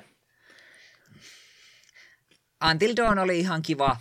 En vaan näe mitään syytä pelata jotain Heavy Rainia tai mikä Beyond Two Souls sitä tällaisia. Ne vaan, äh, ei ole minun juttuni. Minä pelaan mieluummin vaikka nyt Dragon Slayeria, niitäkään en, niitäkin valitsin olla pelaamatta. Tämmöisiä mielipiteitä meillä tänään. Rupeen sensuroimaan sun. No, ota kopiin vaikka sitten rauhoitellaan Eetoa nyt tänne. Liian kuumana käy tuolla noin. Ja hulluja mielipiteitä siellä tällä hetkellä. Pikauutisia. Eetu, mä oon niin onnellinen. Soulia vaan se ei ole ohi, herran jumala. Mä luulen, että se oli viime kerralla päättynyt, mutta ei. Mr. Soul ja Boy tuli ja pamautti ja round two alkoi tästä nyt ilmeisesti, että ei, ei vielä vaikka kerran kävi tota, maton puolella, niin kyllä se sieltä vielä pystyy nousia nyrkit ylhäällä taas. Siellä olisi nimittäin Soul Game handheld, handheldia nyt sitten tullut seuraavaksi markkinoille. 200 dollaria oli hintaa tämmöisellä kannettavalla käsikonsolilla.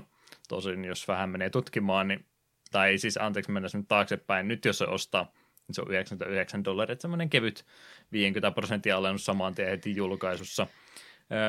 Malliltaan vaikuttaa PSP ja Vitaan kanssa aika samanlaista käsikonsoleilta ja tuolta Alipapasta ja mistä muualta sitä löytyy myöskin vielä vähän halvemmalla.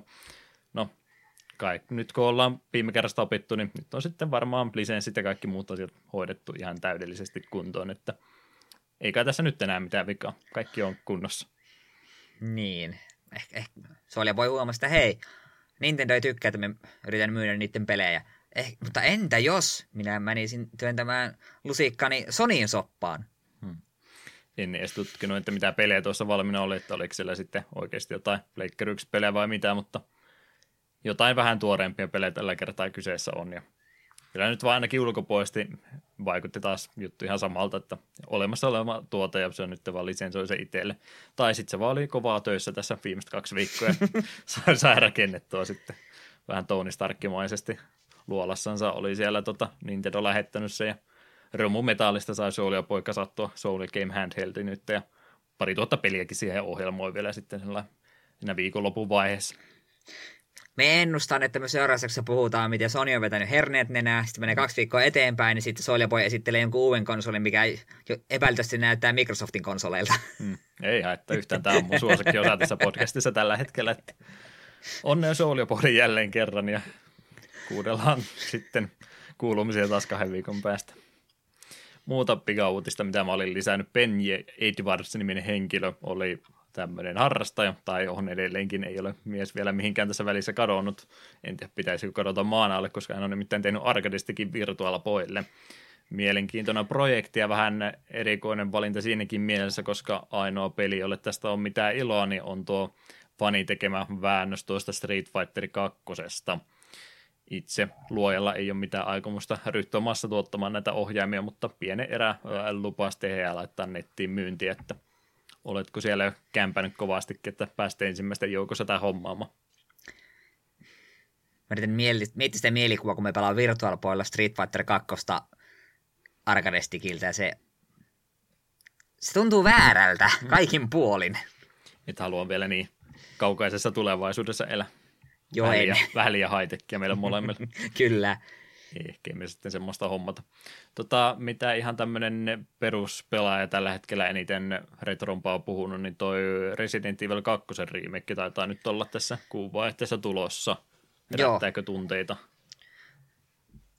Kyllä se kovasti kiinnostaa. Ressa 2 on varsin mainio peli ja Ressat kuitenkin on itselle ihan suht jossain määrin lähellä sydäntä, joskin täytyy samaan hengenvetoon myöntää, että meillä on Resident Evil Zero ja ykkönen Pleikka neloselle tuolla edelleen pelaamatta, niin en mieti, onko mun järkeä tulla kakkosenkaan vielä hypätä, mutta voisi olla, että jossain kohtaa se hyllyyn silti kuitenkin päätyy, kun pelisarjasta tykkään. Ja etenkin kakkonen on varsin mainio, ja kaikki mitä se on nähnyt, niin se näyttää varsin mainilta remakeilta vielä siihen kaupan päälle.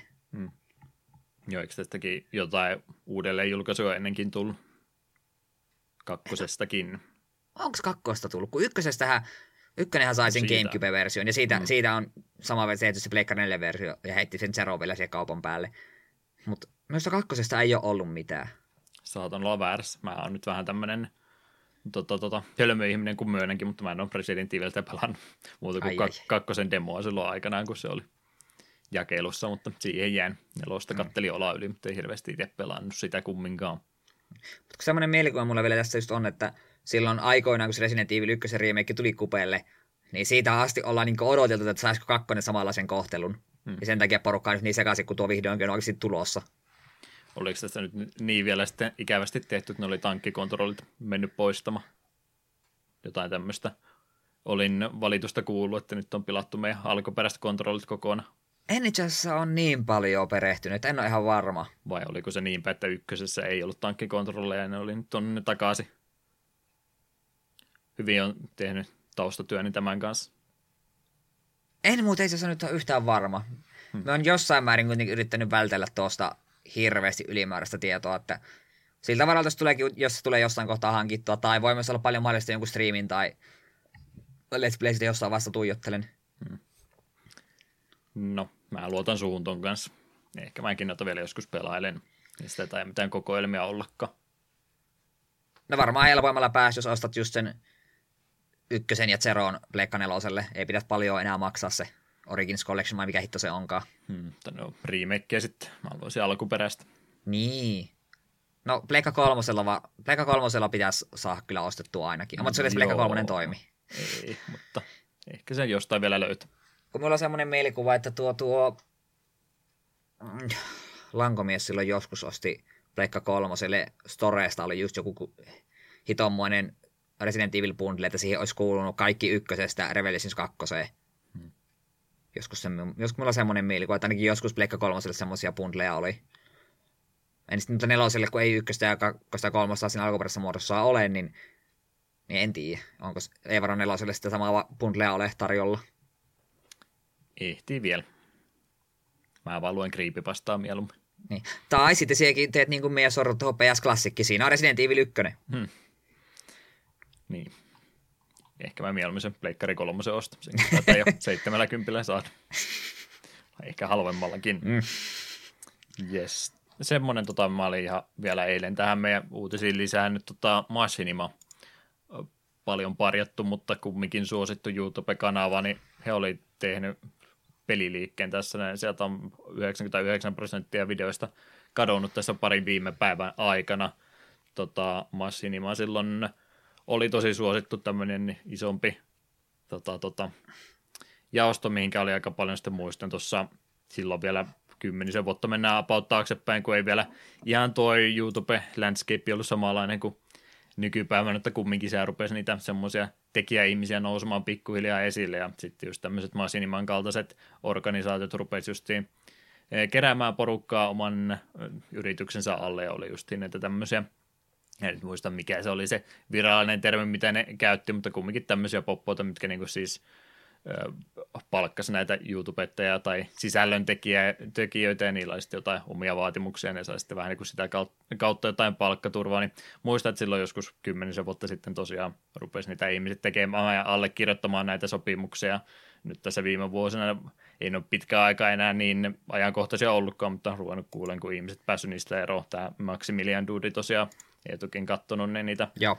Tappelupelivideota teki, niin hänkin just ilmoitti, että hän tämmöistä pitkästä sopimuksesta oli nytten oli päässyt sen purkamaan vihdoin viimein, tai itse asiassa hänet oli ilmeisesti pois taidettu päästäkin, niin en tiedä nyt mikä sitten, mutta sehän ruvetaan näitä tämmöisiä vanhoja verkostoja, mitä YouTubessa silloin aikanaan alkuaikoina ruvettiin rakentamaan, niin ne on nyt sitten pikkuhiljaa ruvennut kaatumaan kaikki.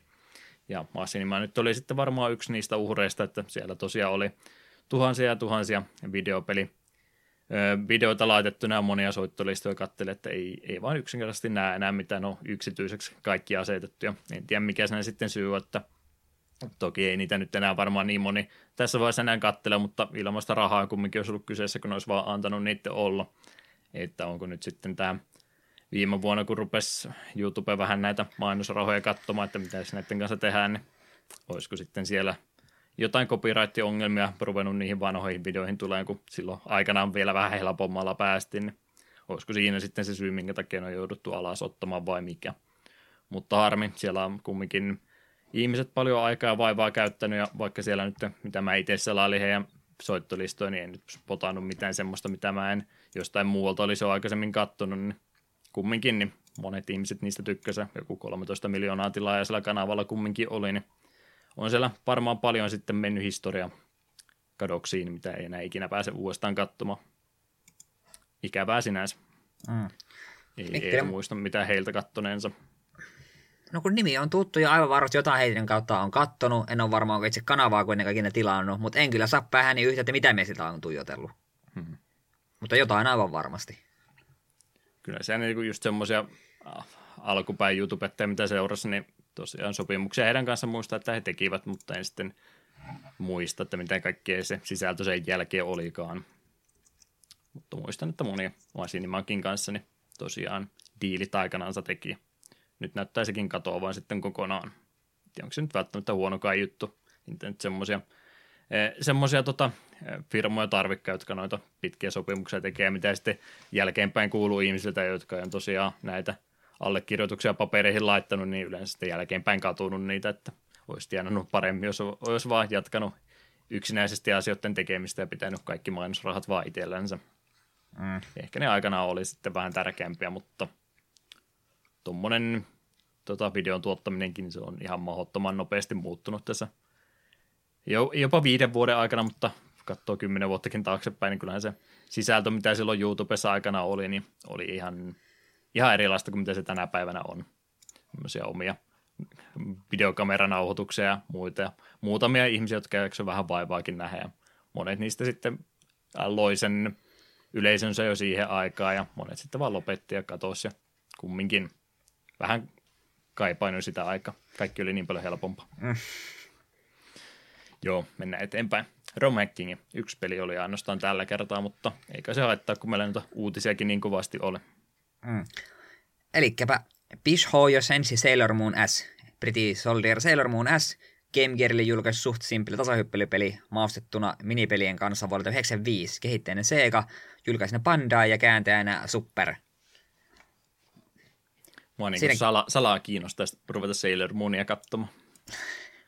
Me tuossa mietin, että kun niitä Gundam-pelejä kanssa niin hitos, niin olisiko se Sailor Moon sen toinen semmoinen ikuisuusprojekti, että kaikki Sailor Moonit vetämään tätä podcastia varten. Hmm. Tulispa Twitchissä tota, semmoinen vähän sama kuin Power Rangersin kanssa tuli semmoinen teho kerta, kun ne kaikki montako kautta näyttikään siellä putken. Sailor Moonista, jos sama please, niin voisi naurskilla chatin kanssa sitten. Joo, meillä ei vissiin Sailor Moonista enempää ole puhetta, mutta vielä erillinen juttu fanikäännöksistä, nimittäin Tom, useat fanikäännökset on tehnyt, mitä mekin ollaan puhuneet. Hän on nyt päättänyt, että lopettaa käännöksen tekemisen, kun on saanut keskeneräiset projektit päätökseen. Me haluamme takapölkystä kiittää Tomia hänen panoksestaan. Paljon on hänenkin tekemisiä meidän podcastin päätynyt. Joo, siinä mielessä harmi, kun hän oli justiin näitä Megamiten pelejä vanhempia sieltä kääntänyt muun muassa itse, mitä monet muut ei ollut kiinnostuneita ollenkaan kääntäneet, hän oli niitä sitten ruvennut tekemään. Kaikkea muutakin kivaa siellä oli joukossa ollut, että iso menetys sinänsä, mutta tosiaan omien sanoinsa mukaan ei enää kokenut tätä tekemistä kovinkaan viihyttäväksi tai tarpeelliseksi tai mikä nyt onkaan oikea sana, mutta ei enää saanut nautintoa itse siitä prosessista, niin sanoin, että joo, eiköhän tämä ollut tässä nyt sitten, ja ei voi tietenkään syyttää, eikä mitään syytä ole. Että mm. se, että joku ihminen yhdenkin pelin kääntää, niin se on jo hieno saavutus minun mielestä, ja Tom on kumminkin aika, aika paljon enemmän sitten siitä enemmän vaivaa nähnyt, niin ei voi enempää vaatia. Mm, jep. Yes. Uutiset, olisiko siinä? Joo. Siinä oli ihan hyvä kattaus. Mm, ne menee jo melkein pari tuntia pelkästään tähänkin segmenttiin ja pitäisi mm. vielä pelistäkin ehkä jotain sanoa. Niin ehkä ihan hyvä, että mennään eteenpäin. Kuunnellaan alkutunnaria vähän lisää vielä ja sitten sitä pelistä lisää.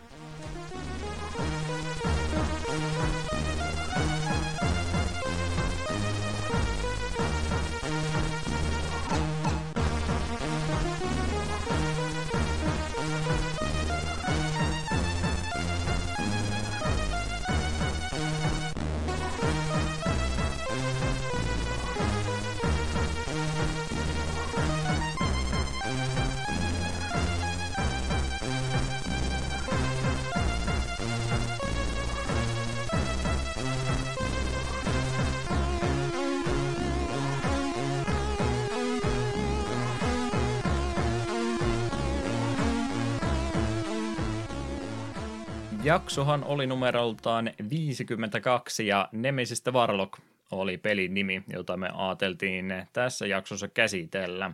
C64-versio vielä kaiken lisäksi, eli takapölkynen ensimmäinen Commodore 64 aiheinen pelikin tässä kyseessä, että aika paljon tässä raja-aitoja vihdoin viimein kaadetaan. Ehkä olisi niitä aikaisemminkin voinut kahdata, mutta tänne asti tultiin näiden kanssa. Tota, minun valkkaama peli oli, niin varmaan täytyy selittää, että miksi tämmöinen. No se oli justiin se C64-juttu siinä se yksi, että ei oltu vielä aikaisemmin käsitelty. Sen laitteen pelejä ollenkaan, niin oli korkea aika sitä tehdä muutenkin, ja muuten tämä itse peli valikoitu sillä, että se oli tuossa Retro Rewind-lehdessä semmoinen pieni artikkeli tästä pelistä, ja syystä tai toista se sitten jäi mieleen, ja ajattelin, että no jos joku C64-peli otetaan, niin otetaan tuommoinen, mistä vähän on kuultu, niin tämä valikoitu, ja me sitten varlokko tota, Eetulle, oliko itse lähdemateriaaleja tai muu tuttu. Tämä on nimittäin sarjakuvaan perustuva peli kyseessä. Ei ole ollut millään tavalla tuttu. Et ole tuota brittiläistä sarjakuvaa niin paljon lueskellut. Joo, en. Yritin katsoa itsekin, että mitä kaikkea siellä oikein on luotu, mutta täytyy kyllä myöntää, että aika moni mennyt ohitte ja ei niitä varmaan kaikki ole ikinä käännettykään tai sitten tänne Suomeen asti tuotu, mutta kyllä sielläkin sitä osaamista aika paljon löytyy yleensä ajattelee tuota sarjakuvaa, niin menee tuonne Ranskan suuntaan ehkä enemmänkin. Mutta kyllä sieltä Briteistäkin tosiaan paljon osaamista löytyy. Mutta, mutta tosiaan sitä taustatietoa itse pelistä ennen kuin päästään siitä paremminkin juttelemaan. Eli sarjakuva on tosiaan Nemesistä Varlokon aikoinaan alkunsa saanut kirjoittaja Pat Mills ja piirtäjä Kevin O'Neill oli, oli tämän projektin takana. Ja, ja tuo sarjakuva alun perin luotu sitten vuonna 1980 julkaistu alun perin tuommoisessa brittiläisessä sarjakuvalehdessä 2000 AD, tämmöinen pitkäaikainen eh, sarjakuvalehti, missä noita tarinoita on vuosien varrella paljonkin nähty, ja numero oli 167, kun ensimmäinen Nemesistä Warlock-tarina ilmestyy tuossa lehdessä. Eh, näissä tarinoissa Nemesis eh, taistelee läpi pahaa Torquemadaa, vai hetkinen Mada, mitenköhän tuolla on Torquemada, Torquemada, Eetu. Jotenkin sinne, jotenkin sinne päin sanotaan Torkmada nyt vaikkapa tässä näin suomalaisittain, joka yrittää kaikki muukalaisrodut tuhota listiä nistiä avaruudesta. Nämä nemesiksi Varlokin tarinat on jälkeenpäin koottu kymmenen eri kirjaan. Se päätarina oli noissa ensimmäisen yhdeksän aikana, mitkä oli tuolla 80-luvun aikana tehty, ja sitten tuo kymmenes kirja, vähän tuommoinen epilogi jälkitarina, niin se oli sitten tuo viimeinen, ja se oli sitten just tuo 99 vuosi kun se julkaistiin ja siihen päättyi tuo Nemesiksen tarina, että 80-luvulla suosituimmillaan, mutta 90-luvullakin vielä tavalla tai toisella pinnalla. Varsin suosittu sarja oli aikanaan Briteissä, mutta tunnettu myös täällä muualla. Euroopassa ainakin tunnettu muualla ja en tiedä sitten onko siitä kauemmaksikin eksynyt, en osaa itseni asettaa tuonne Amerikkaan tai muualle, mutta Euroopassa ainakin myös tunnettu sarja ollut kyseessä. Ei taidettu tehdä se enempää taustatyötä, että minkälainen sarjakuva mä koitin vähän katsoa, että kyllä niitä jostain vielä suomalaisista kirjakaupoistakin pystyy näitä tarinoita ostamaan, mutta ei se enempää tullut.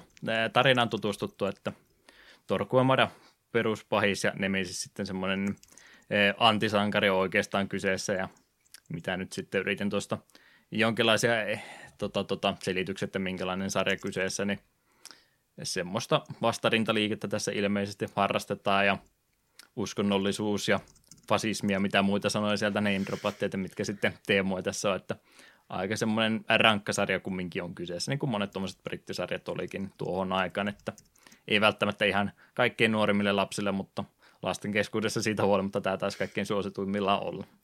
Lueskelin juttu, että monilla oli repuissa Nemesiksen kuvaa ja muuta tämmöistä oheismateriaalia, leluja ja muutakin tästä nimittäin aikanaan luotiin kaiken ikäiselle kaikesta huolimatta, vaikka aihepiirit saattokin vähän rankkoja olla. E, mutta sitten tosiaan tähän peli itse, niin kehittäjä tällä C64-versiolla Creative Reality-niminen studio olisi kyseessä. 1986 vuonna perustettu brittiläinen pelistudio, joka toimi aina tuonne vuoteen 2001 asti. Perustajajäsenet Neil Dodwell ja David Dew jatko tuolla pelialalla sitten vielä tämän studion sulkeuduttuakin tuorein ja isoin mainita heistä sitten eh, Tämän vuosikymmenen puolella oli tuolla L.A. Noirin kehityksessä. Dodwell oli tuolla ohjelmoinnin puolessa ja Dy sitten animaatiossa oli krediittinsä saanut. Studio julkaisi seitsemän peliä olemassaolonsa aikana, joista varhaisimmat nähtiin Briteissä oikeastaan kaikilla suosituimmilla tietokoneilla, kuten C64, Amstradilla ja ZX Spectrumilla. Viimeiseksi jäänyt pelin Martian Gothic Unification nähtiin Windowsilla ja PC1. PC1, PS1 vuonna 2000 muistaakseni oli, 2000 tai 2001 ihan siellä loppupäässä kumminkin. Ei varmaan sano yhtään mitään, muutaman pelin vaan aikana se julkaisi ja monet Juu, oli sitten näillä koti justiin, mitä olla vähän vähemmän täällä takapölkyssä käsitelty. Että tuommoinen pieni, pieni porukka ilmeisesti ollut siellä kyseessä ja niitä siellä brittien maassa paljon on kyllä ollutkin. Julkaisijana Martech Games Ltd. Semmoinen firma, joka 82-89 oli toiminut, että oli tähän aikaan vielä olemassa, kun tämä, tämä peli oli pinnalla. Perustajajäsenet David Martin ja John Barry. Yritys tunnettiin alun perin nimellä Software Communications Ltd. Pienen studion oli tarkoitus tehdä ensin tietokonepeliversiota lautapeleistä, mutta ryhtyi sitten loppuvaiheessa julkaisemaan pääsääntöisesti lisenssipelejä, kuten tämä Nemesiskin yksi esimerkki niistä on. Electronic Arts osti tuon yrityksen vuonna 1987, nimi muutettiin Screen 7 muotoon, mutta sitten pian yritys lakkautettiin kokonaan. Nyt jos me tuolta äh, Screen 7 googlettamaan, niin sieltä tulee joku toinen studio, joka on muun muassa tuon Downwellin julkaissut, mutta mä en usko, että tässä on kumminkaan sama firma kyseessä. Siellä kun menet sen Screen 7 apauta sivua katsomaan, niin siellä mainitaan, että 97 vuonna perustettu, niin uskoisin, että on eri firma kumminkin kyseessä.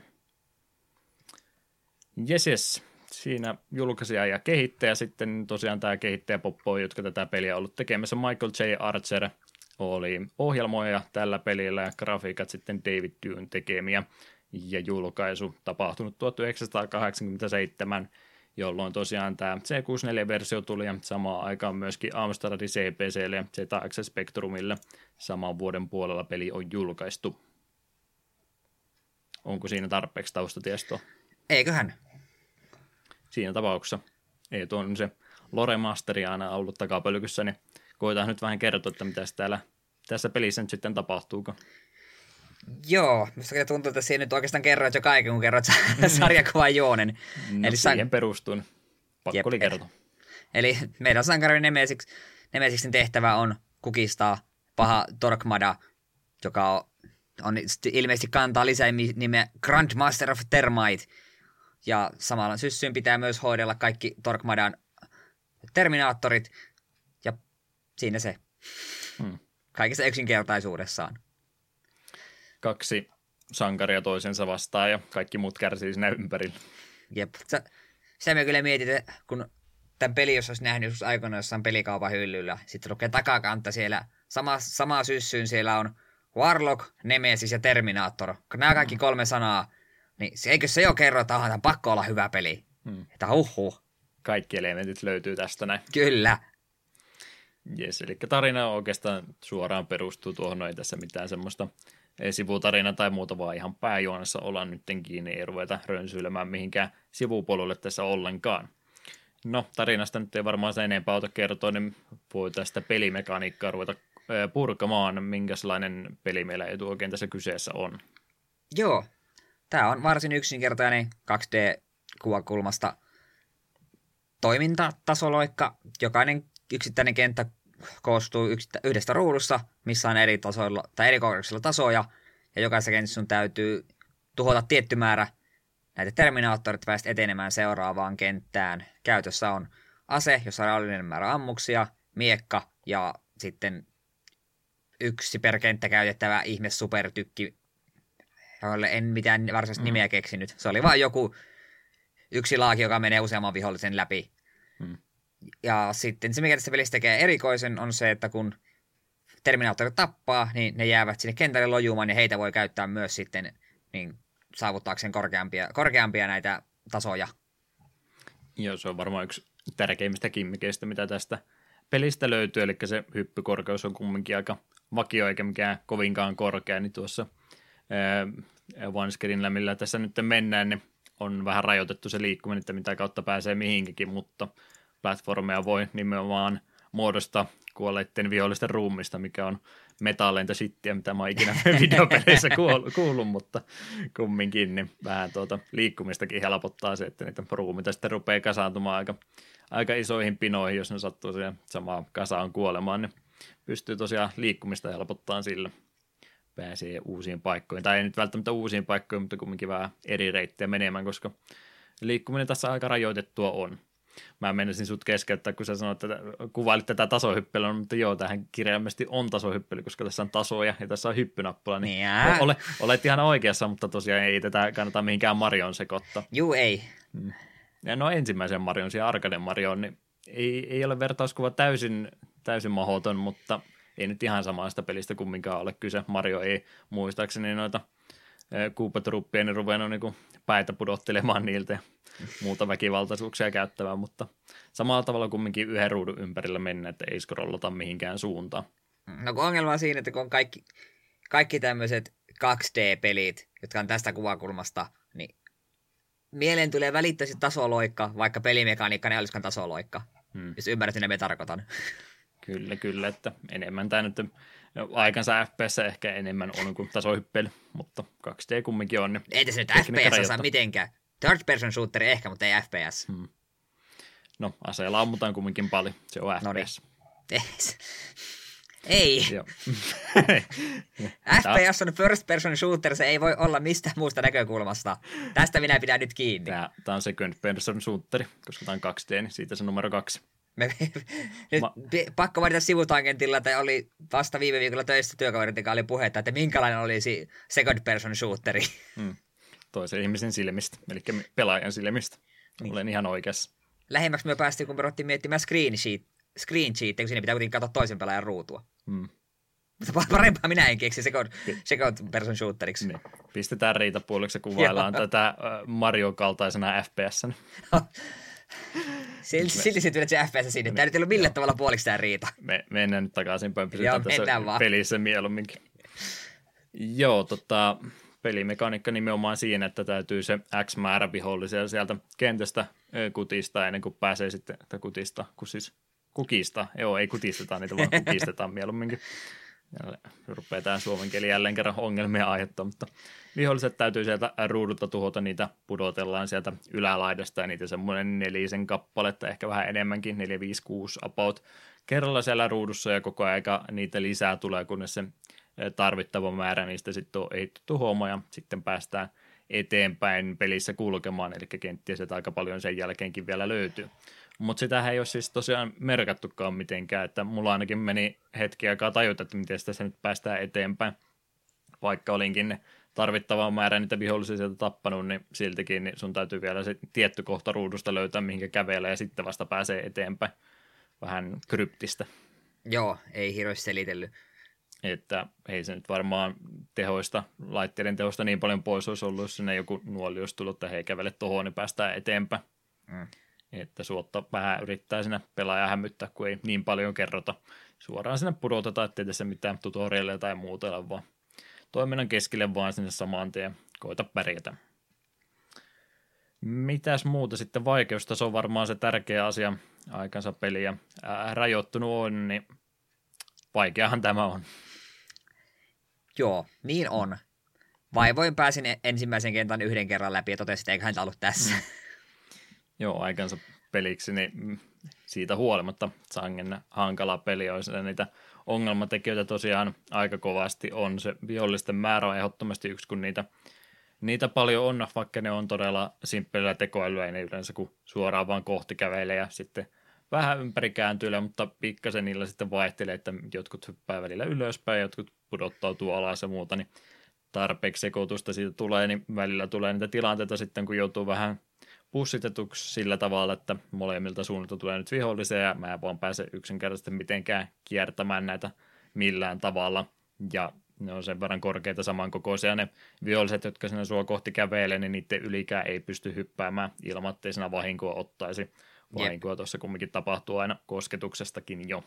Jep, ja siihen vielä päälle se, että en tiedä, onko se myöhemmissä kentissä yhtä helppo, mutta ekassa kentässä ainakin kaikki nämä tasot oli sen verran lähellä toisiaan, että jos se käveli tasolla, ylemmällä tasolla oli vihollinen, se käveli niin, kuin sinun niin sanotusti yli, niin sä siitä damagea, koska se osuu sun hitboxiin. Mm.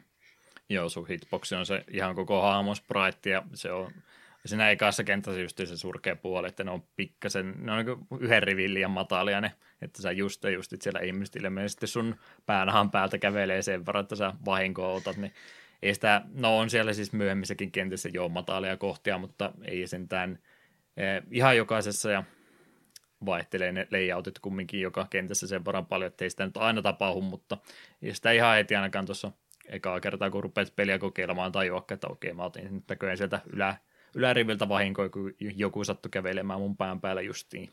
Jep, ja en siitä oikein välitä, että helttimittari on jonkinlainen sillä on niin ilmeisesti sydän niin kuin kädessä ja otat damakeen, niin se käsi rupeaa puristaa sitä sydäntä, niin se ei kovin tarkkaan kerro, että paljon sulla on osumia jäljellä.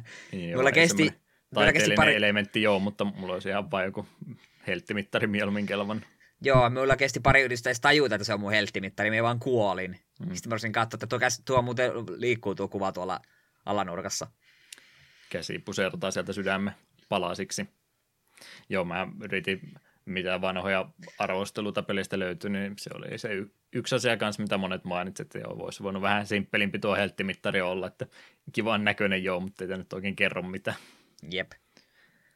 Mutta joo, vahinkoa kyllä jonkin verran pystyy ottamaan, mutta tässä sitä vahinkoa myöskin tapahtuu aika nopeita sitten, jos ne viholliset sun iholle pääsee, että ei se helttimittari kuinka kovinkaan paljon sitten loppupeleissä sitten kestä. Jep. Ja ne viholliset pystyy sitten tosiaan myös ampumaan sua yhtä lailla. Tässä ei, tota, tota, vaikka viholliset niiden kävelyanimaatio niin, tai kävelysykli niin on ihan nätisti animoitu ja muutenkin tämä C64 peli, niin ikäisekseen pelikseen mun mielestä ihan nätin näköinen, niin siitä huolimatta, niin sen verran simppelistä pelistä kyse on, että ei ne oikein varoittele sulle etukäteen, että milloin ne ampuu.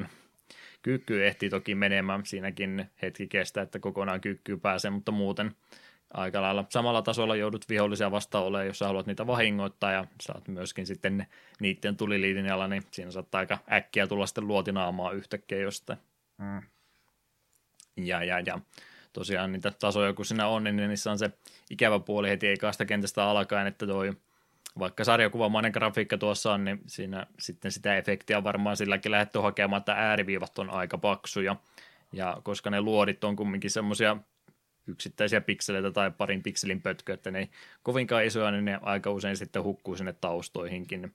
Ja just niin kuin se eka kenttä mun mielestä on, on vähän hölmösti suunniteltu, että se voisi olla joku myöhäisempi kenttä, se pitäisi se eka kenttä mun mielestä olla paljon simppelimpi, niin, niin siinä että ekassa kentässä käy muun muassa sillä tavalla, että ne luodit sitten hukkuu sinne ääriviivoihin kokonaan ja yhtäkkiä ottaa vahinkoa jostain ja huomattiin, että varmaan luoti lensi sitten jostakin. Jep, että muuten, muuten grafiikoista kyllä ehdottomasti tykkään. Mä vertaisin sitten tuohon Amstrad ja Spectrumin versioon, ne oli paljon alakellisemman näköisiä, että ehdottomasti parhaan näköinen versio tämä on, mutta siitä huolimatta niin matalasta resoluutiosta vähän ongelmia koituu. Tämä olisi ehkä pystytty fiksaa, että olisi ne luodit sitten vaikka keltaisen värisiksi laittanut tai joku muu väri, mikä sieltä taustasta erottuu, niin olisi vähän helpottanut. Jep, Vaikeustasosta muusta tosiaan ei pysty tosiaan niiden vihollisten ylihyppäämään ollenkaan, jos ei ole pakoreittiä se suunnitellut etukäteen, niin henki lähtee yllättävän nopsaan.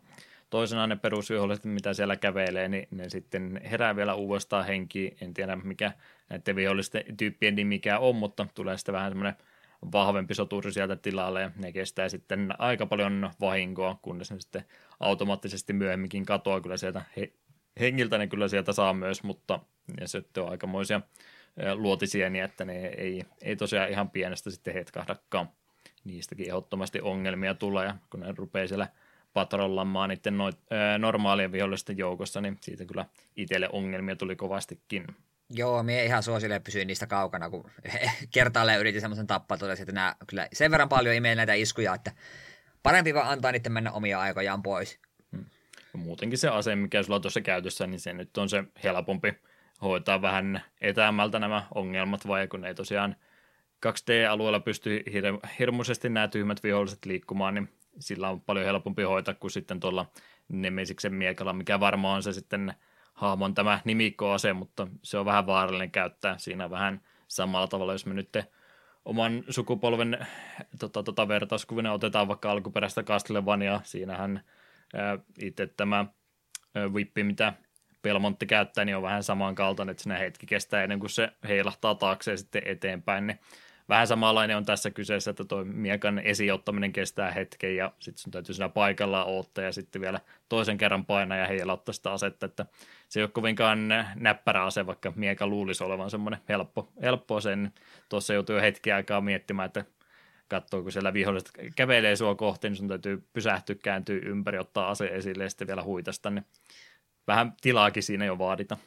Jep, ja etenkin jos ei alussa tajua, kuten minulla kävi, että siellä kentän alussa saa niitä panoksia, niin se sun mie- miekka sun käytännössä on aina tapa puolustautua, niin oh boy, mm. se, oli jotenkin tosi hankala löytää sitä ajatusta, että milloin minun pitää ruveta sitä miekalla huiskimaan, jos me haluan tuon vihollisen nuri ennen kuin se osuu minuun. Mm. Ja niissäkin ja, on vähän, täytyy varoa ainakin itsellä kävi sillä jos sattuu se vihollinen hyppäämään justiin korkeammalle tasolle, kun sä yrität lyödä, niin jotenkin vyötorosta alaspäin ei tunnu kuoleva, että täytyy sinne ylempää osaa osuakin sillä miekalla. Mm, sekin vielä. Ja tietysti äsken kun vertasit Castlevanian ruoskaan, niin sentään Vampire on sentään pituutta sen verran, että siihen voi osuut sitä vähän kauempaakin. Se mm. miekka ei ole kovin pitkä tuolla Nemesiksellä. Eipä ole jo. Mutta se nyt siinä vertauskuvana se Castlevania tuossa tuli mieleen niin. ja kontrolleihan puolesta muutenkin, niin toi on just semmoinen, että kun sä oot hypy hypännyt, niin sä oot sitten sitoutunut siihen hyppyyn, että sä et rupea ilmassa kyllä enää mitään kikkailua tekemään, vaan sä menet sitten just siihen suuntaan ja sen verran, kun oli päätettykin. Mm. Ei ole ilmassa kontrollia ollenkaan ja kyky ja muuhun meneminen vähän aikaa kestää muutenkin. Animaatiot lukittautuu siihen, niin ei ole vapaata liikkumista. mites kontrollipuoli muuten? Tota, joystickillähän taas varmaan tarkoitettu pelattavaksi, ainakin ohjeessa lukee näin, että joystickilla voi pelata yhden pelaajan peli kyseessä kumminkin, niin sillä taas varmaan ollut kaikkein helpoin pelata. Meillä ei, mulla ainakaan joystickia enää tallessa valitettavasti. Juu, ei ole kyllä minullakaan yhtään. niin, niin. Näppiksellähän pelattiin ja se defaultti näppäyhdistelmän numpadi. Onko numpadi vielä oikea ohjaustapa? Ei se oikein ole. Ei tänä päivänä enää. Kyllä, kyllä oli melkoisen kankea pelata. En voihan se olla joystickilla tuo huomattavasti lupsakampaa, mutta numpadilla oli, se vaan tuntui huonolta. Hmm. Että mä en nyt pitkää pitkää aikaa enää ole toki näppäimistöllä mitään tuommoista ohjannut, että silloin aikanaan, kun jotain 90-luvulla vielä ekoja emulaattoreita yritti käyttää 2D-pelejä pelata, niin- tai sitten jotain Commander ja näitä, niin silloinkin yleensä mielellä oli joko sitten ihan nuolinäppäimet tai joskus jos pääsi vaihtamaan, niin vastiin vaihto, mutta numperi, niin kaik, kaikkia siis yhdeksää painiketta se käyttää toki ehdottomasti, että voi, voi ysiä vaikka painaa, niin se hyppää oikealle eteenpäin, mutta se voi myös kutosella ja tehdä saman komennon erikseenkin, niin ei se kaikkia yhdeksää välttämättä tarvitse, se neljäkin olisi riittänyt. Ja sitten, mm. että se sun miekkaan siinä numpadin nollaan laitettu, niin sulla on peukalo sitten vielä sormien alla ja vasen käsi on kokonaan siinä, että spacebarista painat sen yhden kerran per kenttä sen ison kudin sinne, niin on vähän erikoinen layoutti, että ei ollut ihan vielä tuo aikaan niin standardisoituneita nappuloita tämmöisissä peleissä. Että, että joystickilla ehdottomasti suosittelen tuota mieluumminkin pelaamaan, varmasti paljon hauskempaa. Mm. Joo, mitäs muuta? Musiikki. Rob Hubbard, tunnettu brittiläinen artisti, on tähän tuon alkutunnarin tehnyt, 55 vuonna syntynyt henkilö kyseessä. On sen verran tunnettu henkilö tämä aikaan peleissä, että ei välttämättä tarvi, tarvitsisikaan se enempää esitellä, mutta tosiaan niille, jotka välttämättä ole tuo aikaisia pelejä pelannut, niin 85 ja 89 vuonna teki aikamoisen työmaan tuossa noin ja yhteensä 75 eri peliin teki musiikkia. 88 liittyi sitten EAN-palvelukseen ja työskenteli siellä aina vuoteen 2002 saakka. Senkin jälkeen jonkin verran vielä pelimaailmassa on mukana ollut, ei nyt ehkä ihan niin kovasti kumminkaan mobiilipelejä, jotain tämmöistä pienempää projektia. Hänellä on sitten myöhempinä vuosina ollut ihan oman bändinsä kanssa on soittanut ja sitten on jotain videopelikonsertteja ja muita ollut, niin hän on niissä myöskin sitten avustavana henkilönä ollut, jos on varsinkin jotain hänen omaa musiikkiansakin joukossa ollut, että semmoinen moni osaaja oli siis 30 kun rupesi pelimusiikkia tekemättä, hänellä kyllä koulutusta ja muuta oli jo sitä ennenkin ja vaihtoi sitten tosiaan pelialalle vasta myöhemmällä iällä, että taitava henkilö, moni varmastikin hänen materiaalinsa tuntee, varsinkin justiin tuolla 80-luvun loppupuolella, niin teki, teki kyllä sen oman legasinsa jo sen verran hyvin, että on sitten titteleitä ja muita palkintoja vielä myöhempinäkin vuosina saanut tuo aikaisista projekteistansa. Se, että hän teki noin paljon musiikkia, niin sitä musiikkia meni aika huonoihinkin peleihin, oli siellä hyviäkin joukossa, mutta se määrä, mitä noita pelejä tehtiin, niin kumminkin oli semmoista, että en tiedä, välittikö hän se enempää sitten, että minkälaiseen peliin menettä, kun hänellä vaan työtä riitti, niin paljon sitten tuli kyllä tuotettua tuota tavaraa, ja eihän tuohon aikaan nyt noin pelin kehityskaaret muutenkaan mitenkään kovin pitkiä ollut, että ymmärrettävää, että siihen aikaan vielä pystyy tuommoisen määrän musiikkia tekemään. Nyt se ei ehkä onnistu, että neljässä, viidessä vuodessa ei tai 75 peli yksi ihminen ehtiä musiikkia tekemään. Mm. Jos ei mitään muuta biisiä Hoppardilta ole kuullut, niin suosittelen lämpimästi Monty on Toranin mm. temeä. Ai että, ai että se biisi on hyvä. En ole peliä sekuntiikaan pelannut, me lähinnä tiedä se aivan Be the Guysta, mutta se biisi on älyttömän mm. hyvä. Joo, e, City Chipin ehdottomia sankareita on tässä tämä henkilö kyseessä, että kannattaa tutustua hänen materiaalinsa enemmänkin, jos ei ole aikaisemmin jo tuttua. Jes, mitäs muuta sä nyt sitten itse pelistä haluaisit sanoa? Yllättävän paljon siinä kenttiä sitten loppupeleissä on valitettavasti vaan meille toi vaikeustaso kävi vähän pahaksi. Mä kolmoskenttään jumiutuin ja menin sitten katsomaan myöhemmin, että totesin, että joo, siellä on nyt sen verran paljon settiä vielä eessäpä, että tämä nyt jää varmaan itseltä kokematta. Ei ilmeisesti mitään kontinuja tai muutakaan, että kerrasta peli sitten on poikki, jos ei onnistu. Niin en tiedä, onko tätä joku ihminen oikeasti läpikin päässyt se video, mitä mä kattelin, sekin oli Tool-assistenin pelailu, että sekä ei ollut ihmispelaaja siellä kontrolleissa. Niin, se jo, se jo kertoo jotakin. Hmm. Että mietin justiin tota, meidänkin lapsuuden pelejä, niin olihan sielläkin joukossa ehdottomasti paljon semmoista peliä, mitä ei ikinä läpiästi tullut pääsemättä. Nautti niistä parista ekasta kentästä, mitä pääsi, ja sitten jumiuttu keskivaiheella jonkin kohteen, ja siitä huolimatta niitä oli hauska pelata, että en mä nyt sano, että tämä siinä mielessä huono peli olisi, että kun ei pääse kaikkia kokemaan, että jos, jos olisi jo vähän nuo, tai tässä tapauksessa vanhempi ollut siis, että tuohon aikaan olisi jo tämmöisiä pelejä ollut pelaamassa, niin tämä olisi ollut varmaan niitä semmoisia pelejä, mitä tota, innostuneena menee koneen äärelle, laittaa käyntiin, turhautuu vartin pelailun jälkeen ja sitten tulee tunnin päästä taas takaisin yrittämään, kun kumminkin oli vähän kiva, vaikka vähän ikävän kiva olikin. Mm. Että, että vaikka vaikea peli on kyseessä, niin ei se sinänsä epäreilu. No, on se vähän epäreilukin, mutta semmoista systemaattista ja aika tarkkaa pelaamista tuo vaati, josta se mieli pitkälle päästä. Mm. Sanoisin, että aikansa teos. Mm. No, kai me suositellaan tai ei suositellaan sitten, niin koitapa tiivistää mielipiteesi tavalla tai toisella. No se, että itse just se just pääsin muutaman illan pelailun jälkeen sen ensimmäisen kentän läpi, mm. niin, ei mulla kauheasti tästä niin kuin hyviä fiiliksiä jäänyt, vaikka me kyllä ymmärräsin täysin, että jos aikana tätä on pelannut, niin, ja etenkin ottaa huomioon, minkä ajan peli tämä ja mille konsolille, niin onhan tämä siihen, siihen näiden niin ihan passeli, mutta koska itse en ole sitä sukupolvea, niin en osaa oikein niin ottaa vertailukohtia, että mihin, mihin muihin aikansa peleihin meitä rinnastaisin. Mm. Niin omalta kohdalta mun kyllä joudun sanomaan, että jos olette minun kaltaisia C64 nuubeja, niin ehkä tämän, tämäkin kannattaa jättää sinne pimentoon. Mutta jos C64 pelit on jossain vaiheessa lapsuutta tai nuoruutta ollut lähellä sydäntä, niin silloin tämä todennäköisesti olette tätä jo pelanneet, tai sitten jos ette, niin kyllä siihen varma, silloin tähän varmaan kannattaa tutustua, mutta emme oikein muille tätä voi suositella. Kyllä tämä, enemmän tästä ei paha mieli kuin hyvä mieli.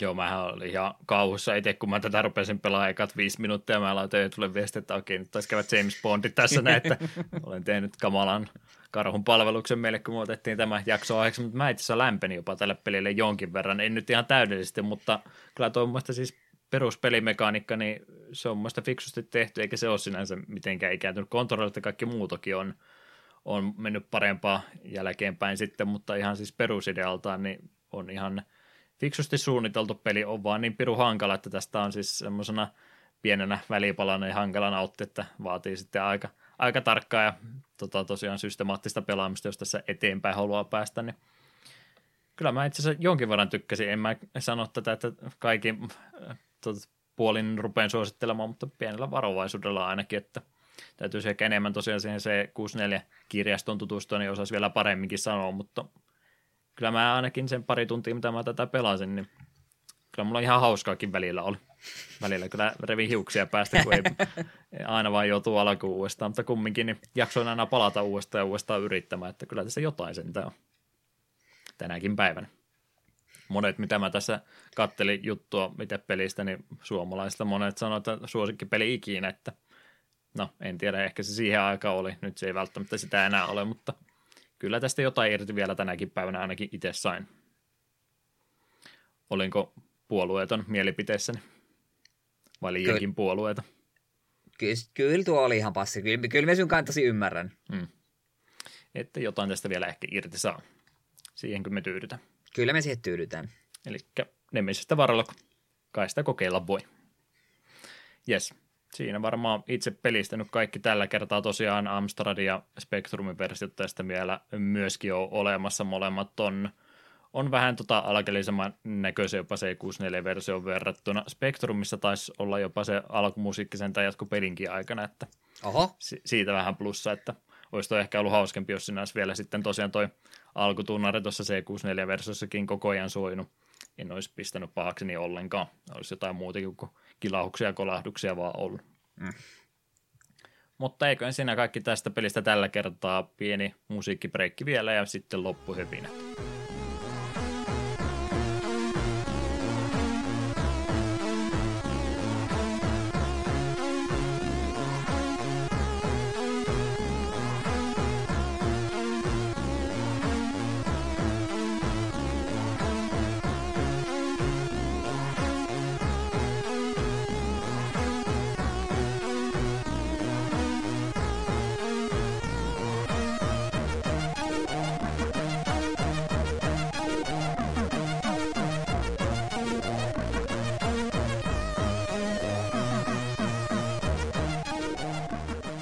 Loppuhöpinät meille vielä läpi käymättä on tämän jakson materiaali minun puolestani käyty läpi, niin eiköhän ne eh, siirretä katse kohti tulevaa ja mitä siellä tulevia jaksoja meillä mielessä olisi. Joo, helmikuu aloitetaan Dungeon Keeperillä. Jakso tulee siis 5. helmikuuta. Sitten 19. helmikuuta hypätään jälleen pitkästä aikaa vaikeiden pelien pariin ja silloin on vuorossa Ikaruka, sitten maaliskuussa viides päivä hypätään Nessin krystallikseen. Ja uusin lisäys on 19. maaliskuuta Descent. Aika villi sekoitus. Kyllä, joka lähtö jotain. Descent oli kuuntelija Liquidudin ehdotus viime vuoden puolella, ja en minä näitä unoha ikinä. Kesti vaan hetken aikaa ottaa tää listalla. Tällä hetkellä halvalla, halvalla kokista sai, niin miksipä ei. Jep, minäkin sen jo nappasin valmiiksi, kun tuohon hintaan oli mielenkiintoinen sekoitus tosiaan, että kyllä tässä työmaata riittää meille ikuiseksi ajoiksi. Mm. varmaan ikinä ehditä niitä kaikkia pelejä pelaamaan. Tä, tässä tuntuu, nyt, kun että... miettii, jos se 10 vuoden sääntö on, niin meillä on 2009 vuoden pelitkin nyt jo vapaata riistä. Oho. Mikä rupesin miettiä, että viimeisin vissiin kolme jaksoa aikana, niin me on aina se jakso aikana naputellut pari peliä tänne lisää, niin tänne omalle henkilökohtaiselle sitten joskus listalle, niin hmm. joo, ei me lähettää ole. Täytyy käydä jakso tota jälkeen käydä katsomassa veikkauksen se vuotta vuoteen, kun mä lotuossa, että olisiko mulla aikaa työllistää itteni tällä vähän paremmin. Jes, semmosia pelejä. Yhteydenottokanavat vielä läpi. Takapelykky.wordpress.com kotisivut, takapelykky.gmail.com sähköposti ilman niitä öönpisteitä. Facebook, Twitter ja Discord sitten ne jonkinlaiset sosiaaliset mediat, mitä voi myöskin hyödyntää. Eetu löytyy mistä. Minä löydyn Klaus-nimimerkin takaa vähän kaikkialta Twitterissä tö eteen. Ja missä Juha luuraa? Twitteri, Ritsi ja YouTube. YouTubessa korvat auki, siellä on varmaan tänään Legend of Dragoonia hirmuisesti. Täytyy nauttia. Ei saa sanoa mitään pahaa siitä pelistä, se on täydellinen kaikin puoli. Virheetön peli. No ehkä se ihan. Mutta melkein. Semmoset ending temetessä ja mulla on jotain vanhoja muistinpanoja jäänyt. Tämä on se sama alkutunnari, mikä edelleenkin soi. Yksi ja sama kappale, mutta hyvä kappale on, niin se kelpaa. Olisit voinut testata mm. kuuntelijoiden niin tätä, tätä keskityskykyä ja laittanutkin soimaan just Metal Stormin ending, ending temejä ja katsoa sitten, että olisiko joku huomata, hetkinen, tämä ei ole kyllä nyt Nemesistä Warlockia. Darude Sandstormi tulee yhtäkkiä väliin. Hämmytys. Jes, onko sulla saatessa noin? minä annan teille vaan tämmöisen ohjeen, että pakkanen kiristyy, niin muistakaa pukeutua lämpimästi.